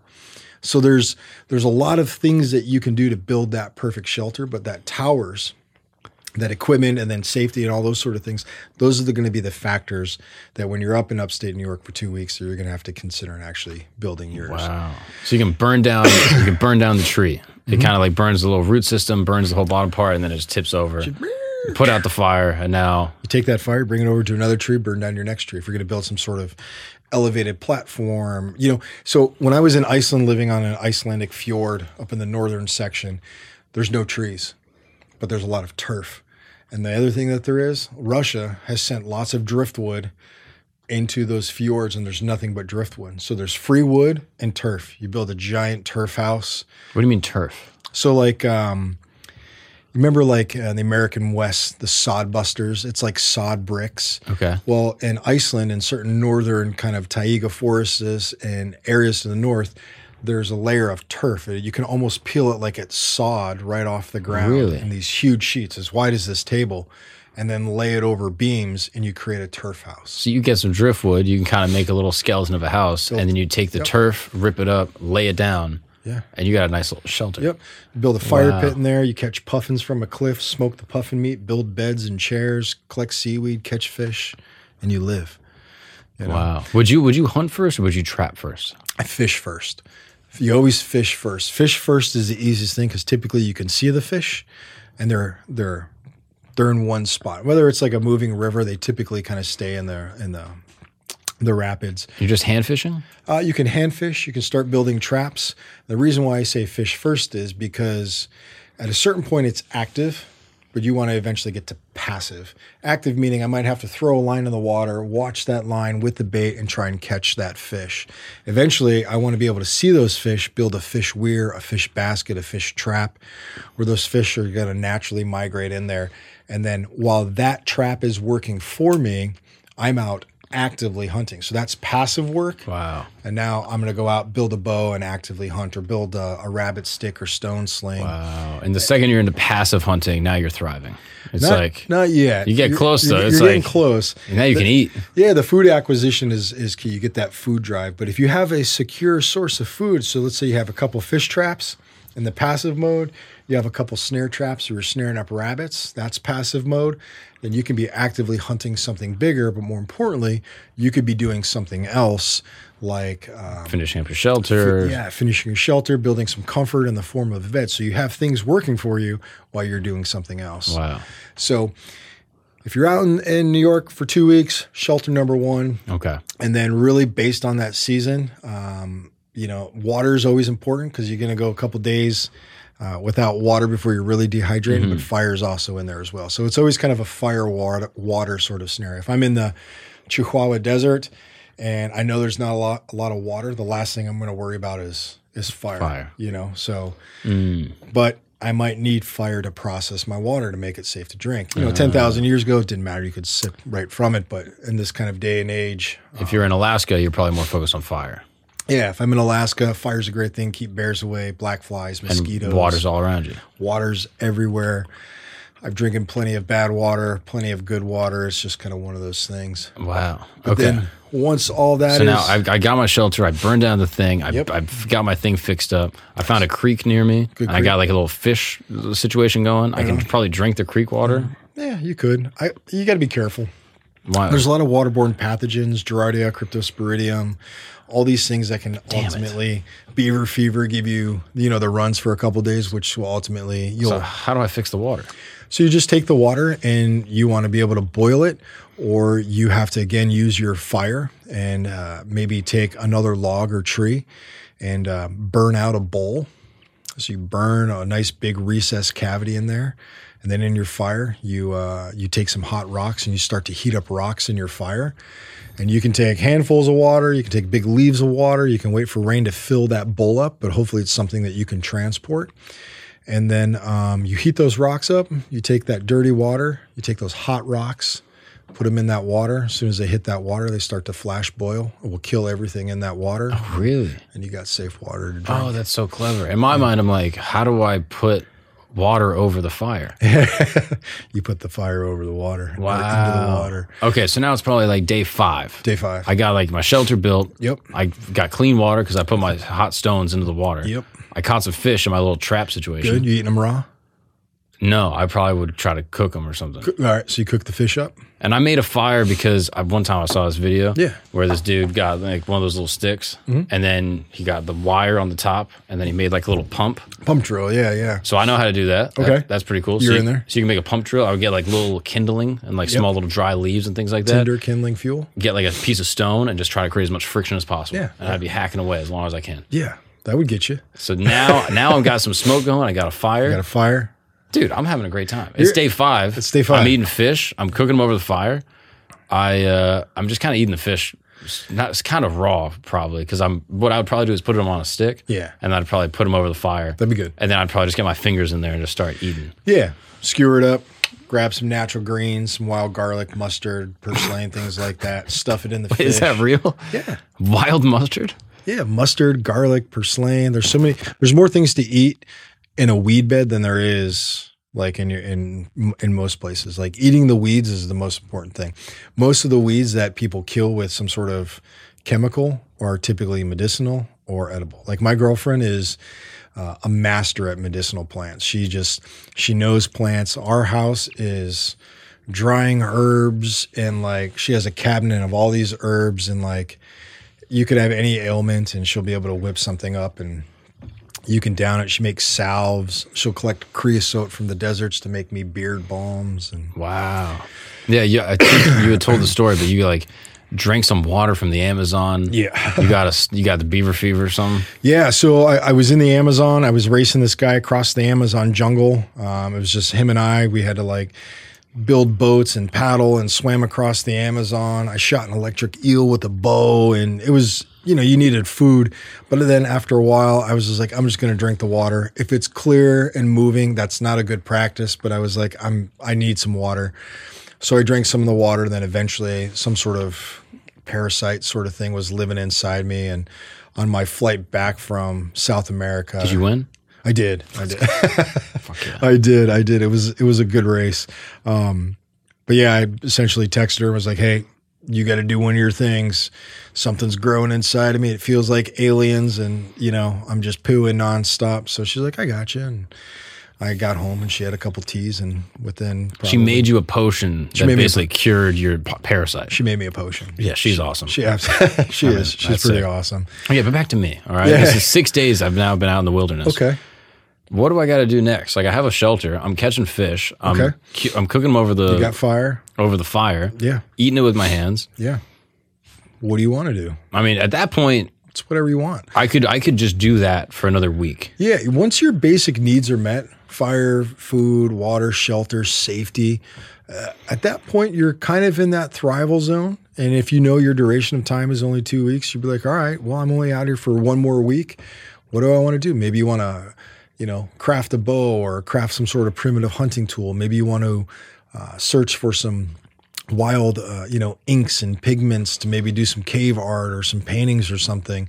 Maybe you start crafting things that would build up into your level of comfort. Maybe the ground you're sleeping on, you want to layer it with some pine boughs and maybe some grasses and just kind of get a yeah. comfort. Now you know? nice. Build an elevated bed, build a, a simple, maybe smoker. Maybe you're catching so many fish, you want to preserve fish and you have smoked fresh fish, you know? Wow. Um, you can smoke anything over a, a hot fire. You're not, you're not cooking it. Like a smoke is a toxic. Smoke is a toxic environment. Um, things don't like to live in smoke. So when you're smoking fish, you're creating an aspect of heat that's going to draw out the moisture, and then the smoke is going to permeate that meat and give it a little bit of taste. But then also that smoke is hot, and that's going to act just like a dehydrator. I mean, I've I've smoked hog, elk, venison, tons and tons of fish, and you just keep it for uh, you know a rainy day. Like what happens if one day it's completely raining out and you're stuck inside your shelter? You know, maybe you Yeah, that take sucks. I can't eat that day You can't eat that day. because I can't make a fire. But if you got smoked fish, is your fire inside? Is your fire outside your shelter? I'd probably do it outside because I don't want smoke all in my thing. No, case by case. If you build a teepee like shelter with a fire pit right in the middle, you can smoke your fish in the upper recesses of your teepee. The smoke will funnel out the top while you're laying on the side. Not only do you have a working fire inside that's generating heat, you have food preservation, you have entertainment because the fire is the ultimate TV. There's always a good channel on.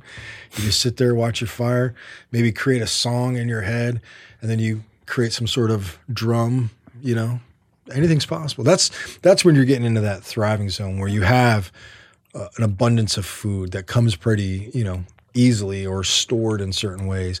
That's when you can start getting into, you know, building clay pots, building.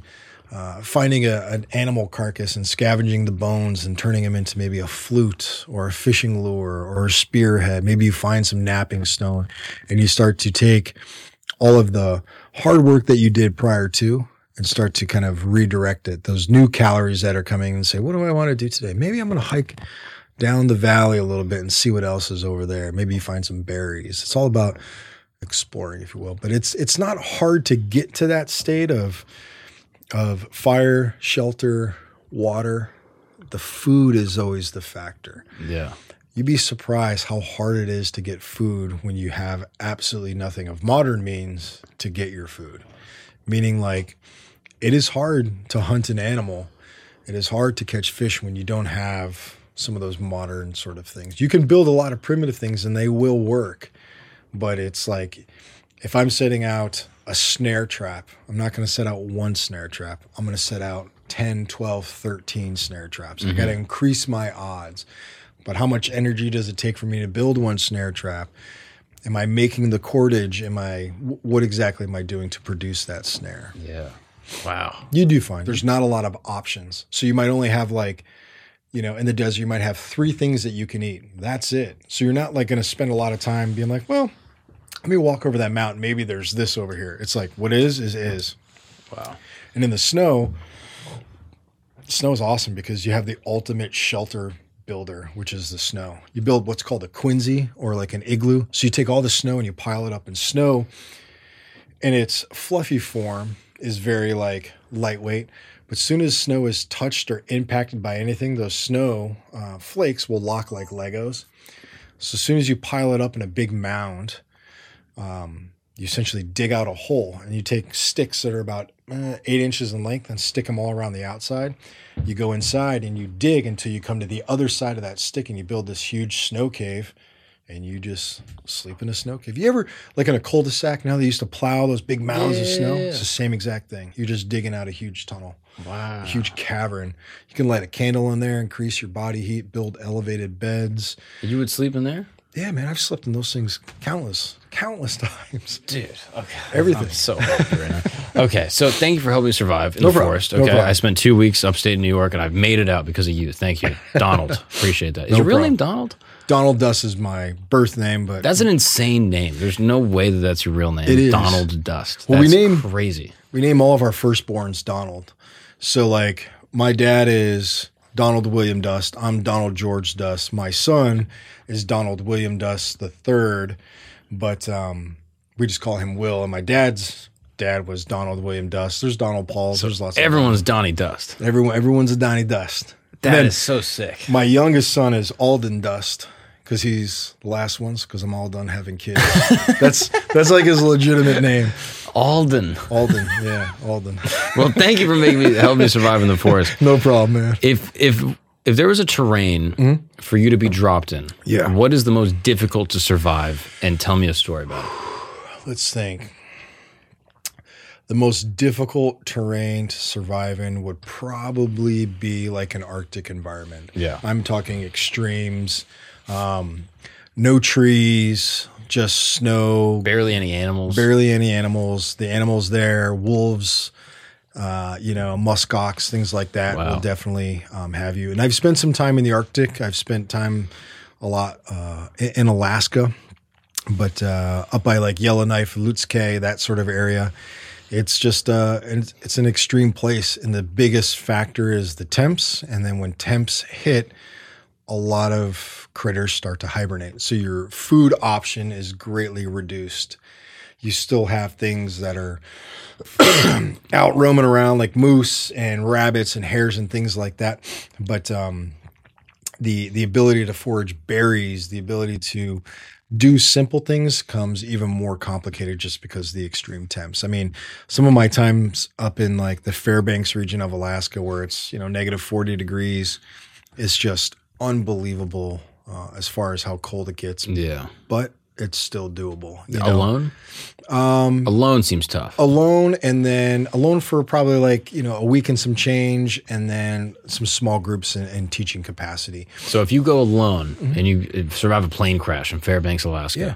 and you're wearing just what you were wearing on the plane, Yeah. how do you survive for a week? for a week number one if that plane crash is still in its like kind of somewhat of a form i'm going to try and use as much of that as i can as as a shelter. Because the temps out there um, they're just extreme negative 40 negative 50 so i'm building something just to stay warm there and safe inside. I'm not worried about food. You can go quite a number of days without food. It's really shelter and just staying warm and then hoping somebody can um, kind of save me. If no one's coming then i'm going to start to take apart that plane fabricate clothing through sewing with the wires and the seat covers, the internals, whatever I can get my hands on to build what's called a microclimate. So we're inside this the tent for mm-hmm. camp, which is an awesome tent. Thank you. Now imagine if we were in this and this is our plane hull, the body, the fuselage. I know that it's you and I, it's going to be very hard for you and I to heat this up with our body. Mm-hmm. So what we'd want to do is create a microclimate, a smaller environment that you and I can sustain in. So maybe it's taking this pole that's over here and all of these rugs and dropping them down. So we're creating a lower pitch in the roof. And maybe we're decreasing half of this where this is the front half and this is the target area that we're looking to stay warm in mm. because our bodies will heat it up. More importantly, mm. just through us being in there, it's going to start to feel a little bit more warm, a little bit more. So a shelter can be too big. Shelter can be way too big. Like if you think about most of the shelters that I build when I'm traveling from point A to point B is typically a pile of grass and leaves right up against a log. The wind's blowing this way, the log's falling here. I'm sleeping right here. And the grass is just giving me comfort. I call it a Sasquatch sleeping bag, really. Huge mound of leaves. And then I just crawl inside those leaves Yeah. and go to sleep. One of the first times I ever went camping, just my wife and I, Mm-hmm. I got a tent, and I remember the tent being so much smaller than what I used to camp in with my with my family. And I was like, "Why is it so small?" It says it's a two person tent, but this thing was just, like you couldn't stand in it. Yeah. you could only crawl into it. I was like, "This thing seems so small." And then I was doing some research on it. They were like, "No, you don't want." Huge you don't want this huge tent because Mm-hmm. you know if you're out in someplace cold, like it was like weather rating. They're like if you're out someplace cold, you can't heat it up. Yeah. and it never dawned on me. I was like, oh wow, Yeah. it makes a lot of sense. M- most of like the extravagant shelters that I will build, I kind of call like mountain teepees, where so as six foot two, I will typically take a knee, like a high knee, and that is the height that I will build my shelter. Simply being that if I get hemmed up inside that shelter, where there's some inclement weather, I do want to be able to kind of like stand and stretch my back and be able to kind of move around. But it's not so big where I'm just creating this huge column of open space that I'm going to have to try and heat. Also about four four and a half feet if i start hanging materials up in the kind of the rafters where the hmm. smoke would pull that's also a good smoking platform. It's good for storage a lot of different things. So once once you've built like you and your wife should go camping. Here, here's the deal i'll set you up with the gear list. You bring like these 10 15 items and you guys go out with those 10 15 items and you do three days. And out of those 15 items you get to employ five the first day and then the next five the the second day and the last five the third day. And out of those three days those little switch of five items you get to say what did i absolutely need? What was just a eh i could have went without sort of thing and then as you start to go deeper into the woods and go on longer trips you'll quickly realize like i don't need this i don't need this mm. i just need these three things like for me i have four things Yes. a blade, a blanket, a bottle, and a burn, an aspect of fire. Those are the four hardest things to really replicate out in the bush. And when I operate in these three praxis, a low tech, a no tech, and then a high tech, those are the kind of the three zones. So in a high tech world, you can go out with tents, sleeping bags, and stoves. Low tech maybe is canvas, flint and steel, and maybe a steel knife and an axe. No tech is animal hides and stone tools. So if you operate in those kind of three zones, you can kind of say, you know, I was I was on a camping experience and I was in this kind of high tech world. It was summertime. I brought a tent. It weighed me down. Next time I go, I'm going to kind of just drop to maybe a tarp. In the event that it rains, I can throw it up over me, but I'm just going to sleep under sleep under the stars and watch the world kind of move by, you know? So you kind of get to pick and choose the different things that you want to kind of, you know, participate in when it comes to camping or survival. Like if I go camping, camping with my two boys, um, we go camping. I'm like, well, look, what dad does is different. Like we're going out, we're going to bring the kayak, we're going to bring some fishing poles. We're probably going to do a hand drill because that's you know that's what we do. But uh, we're going to go out. You're there to have fun with your kids. Yeah, we're going to go out and have fun. When Donny goes out with Finn, uh, we're going to go a certain way. When I go with Marissa, my girlfriend, her one thing is she just doesn't like to be cold, and I'm like, that's that's that's not a problem. But she So reasonable. so reasonable. But she's like, I don't need a lot of food. She doesn't need a lot of water. I mean, she's 103 pounds soaking wet, so it's real easy to feed her. I'm like, here's a quarter of a granola bar. She's like, oh my god, I'm full. So it's very easy based on who you go with to kind of prepare yourself. For me, it's like when I'm solo or with my dog. When, actually, when I'm with my dog, I actually bring more comforts for him. I make sure he has like a caribou hide, Yeah. some good jerky, because I don't ever want my suffering to be like overlaid on him. Right. But you kind of get to pick those zones, and that ultimately builds into your experiences. And then once you're kind of in one zone, you kind of say, all right, you know what? Instead of tents, instead of a sleeping bag, let's bring a tarp and let's bring a wool blanket and wrap yourself up in a wool blanket. And then what you start to get is that ground truth saying, it was cold last night, but wasn't as cold when I was 15 camping with my dad. Ah, that's not a big deal. We did totally fine. You know, maybe don't bring any food. Go without food. That's that's always a, an amazing experience. You'll quickly learn that you really don't need it if you're going out for a couple days. Eventually, you're going to need some some calories to stay calorie positive, but as long as the mind is occupied, like you'll never think about food. I know when I'm fasting, all I got to do is sit and flint knap, make 10 spear points, axe heads, do whatever I need to do for that day, and I will not think about food. As soon as I pick my head up, whew, I'm done. I'm like, oh man, I'm hungry. Back to flint knapping. Wow. Just occupy the mind. It's a good lesson. Like if people are fasting or they're doing intermittent fasting, Mm-hmm. it's like stay busy, Just stay busy. keep moving, and then it. you'll you'll be less hungry. It's bizarre. It seems counterintuitive. Like It does. Well, the more stuff I do, the hungrier I'll be. Yeah. It's it's mind occupation. Occupy the mind, read a book, do something that's somewhat physical because you don't want to burn too many calories, especially in like a survival situation. Right. But yeah, but man. some type of repetitive motion, Yeah, making flint, something like that. Absolutely. Playing Wow. guitar. Oh, this is so this it. is so cool. What's your longest that you've that you've been solo surviving? Um, whew, God. So there's been a couple 60 dayers, a couple 30 dayers, um, some 10 dayers. There's there's been a whole collective of numbers. Sixty days. 60 days. Where- where was in that? Australia. Where in Australia? Uh, from Townsville, 31 days out, 31 days back. Hiking, walking, Just walking, just earth roaming. earth roaming. Yeah. Wow. No plan, just go. And what materials did you have for sixty days? So I had uh, a backpack, a steel water bottle.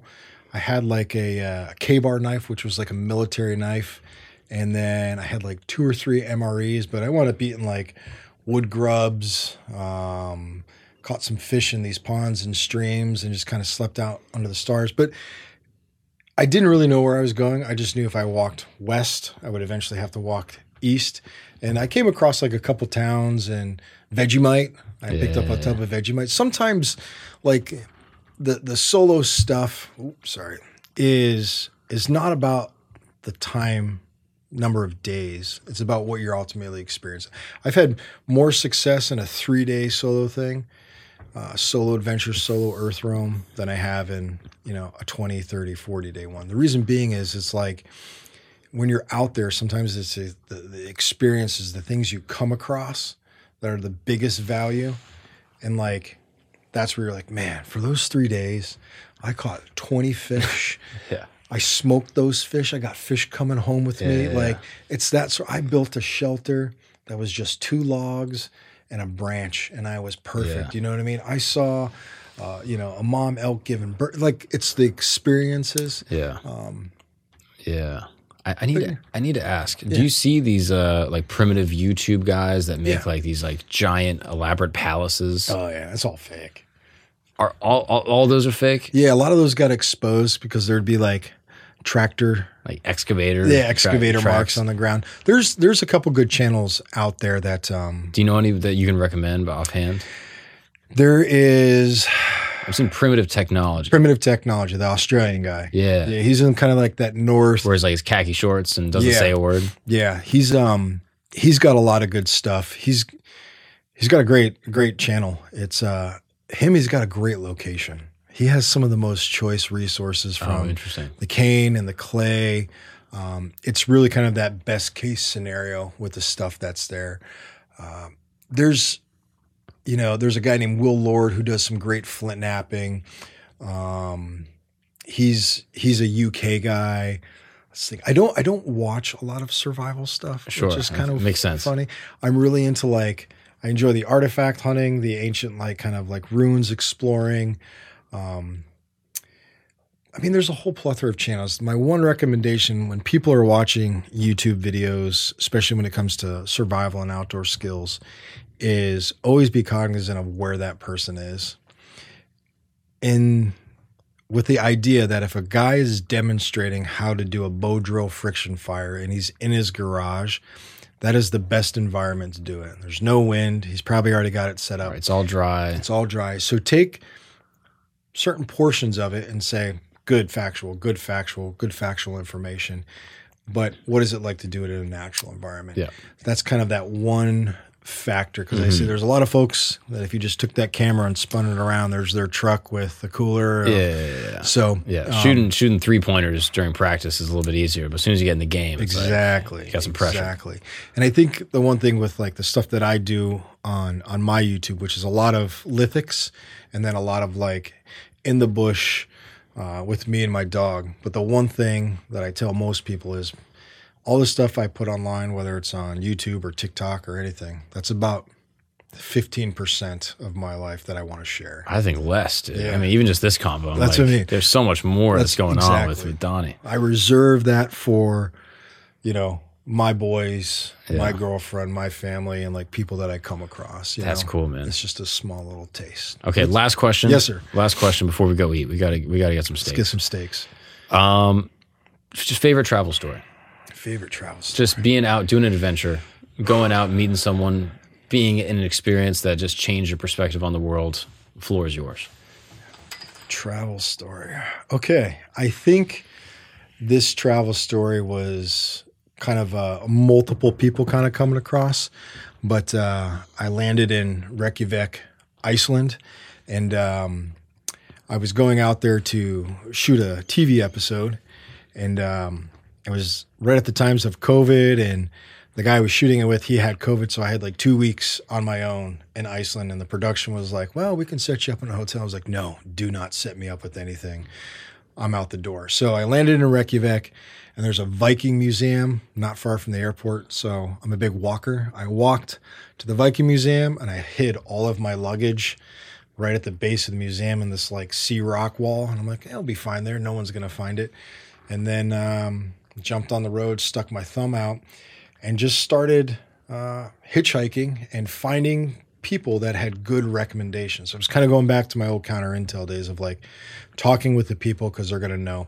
And hitchhiking out there is very popular. And before you know, I knew it. I was, I think it's called the Skorsgård waterfall. This like ancient waterfall that you could see from like the ocean, and then seafarers knew that they were in the right spot based off this waterfall.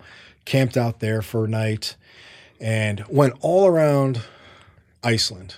And eventually I came to this one little town. I can't even remember the name of it. More importantly, I probably wouldn't be able to say it. And I walked in and it said, Where do people go where nobody else wants to go? And this guy, he kind of was speaking something to me, and I had a map. And I'm like, Where can I go where there's like no people? And he pointed to this spot on the map. And I was like, Perfect.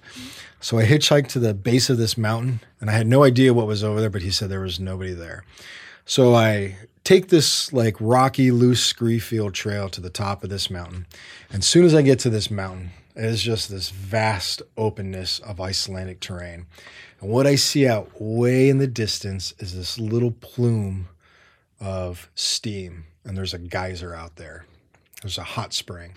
So I'm like, let's just go. Now keep in mind I'm in sandals and shorts, and I think I have a small little backpack and I just start walking. And in my backpack, I have one large beer because that's the easiest thing to buy there, and like three or four dried fish that I bought at a store.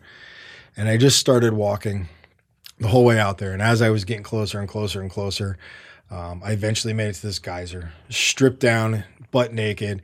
And it, to get into a geyser, you see where the geyser is, you know, that's the hottest. So you start in the low spot. Ah, that's a little colder. You keep working your way up, and eventually I find the sweet spot. And I'm just hanging in this geyser, eating dried fish, drinking this beer, butt naked. There's steam pluming. There's no one around. Like you, you could see for miles. There's no one around. And I'm eating fish, and I'm like, this is this is. And I'm, you know, I've got my camera, and I'm like sending messages. Well, messages that I will eventually send. I'm like, you guys will never believe where I'm at. I'm like eating this fish head. And I spend my time out there. I walk around. I kind of find these different ravines and caverns and all this sort of stuff. And eventually I walk all the way back to this mountain. This was like two or three days. I walk back over. And as I'm coming down, there's this short little Icelandic man walking up. And I'm like, you know, hello, you know, how are you? He's like, oh, and he spoke English. And I was like, oh, right on. He goes, did you have a good time? And I'm like, I had, I had a great time. He goes, well, what do you think of the place? And I'm like, this is absolutely amazing, man. I'm like, have you been on it? He goes, yeah, it's mine. And I'm like, wait, what? He goes, all of this is mine. And I'm like, the geyser, like all of this? He goes, yeah, it's all mine. And I was like, I didn't I didn't know it was yours. A guy told me that I could go out here. He goes, Yeah, it's totally fine. That's how we that's kind of how we live here. What's mine is yours. Feel free to explore. You're welcome back at any time. And after talking to that guy for that short period, I was like, I wish the world had that mentality. More importantly, the people that were sharing it and the people that were actually using it would have the mentality of like, keep it better than you found it. That one old man wasn't like, get off my, pro-. like you find that so many different places, but this one old man was like, it's mine, but it's also yours. And I think that is the perfect example on how to share not only someone's land, but maybe the knowledge they have, the humor that they might possess, the skills that somebody could have.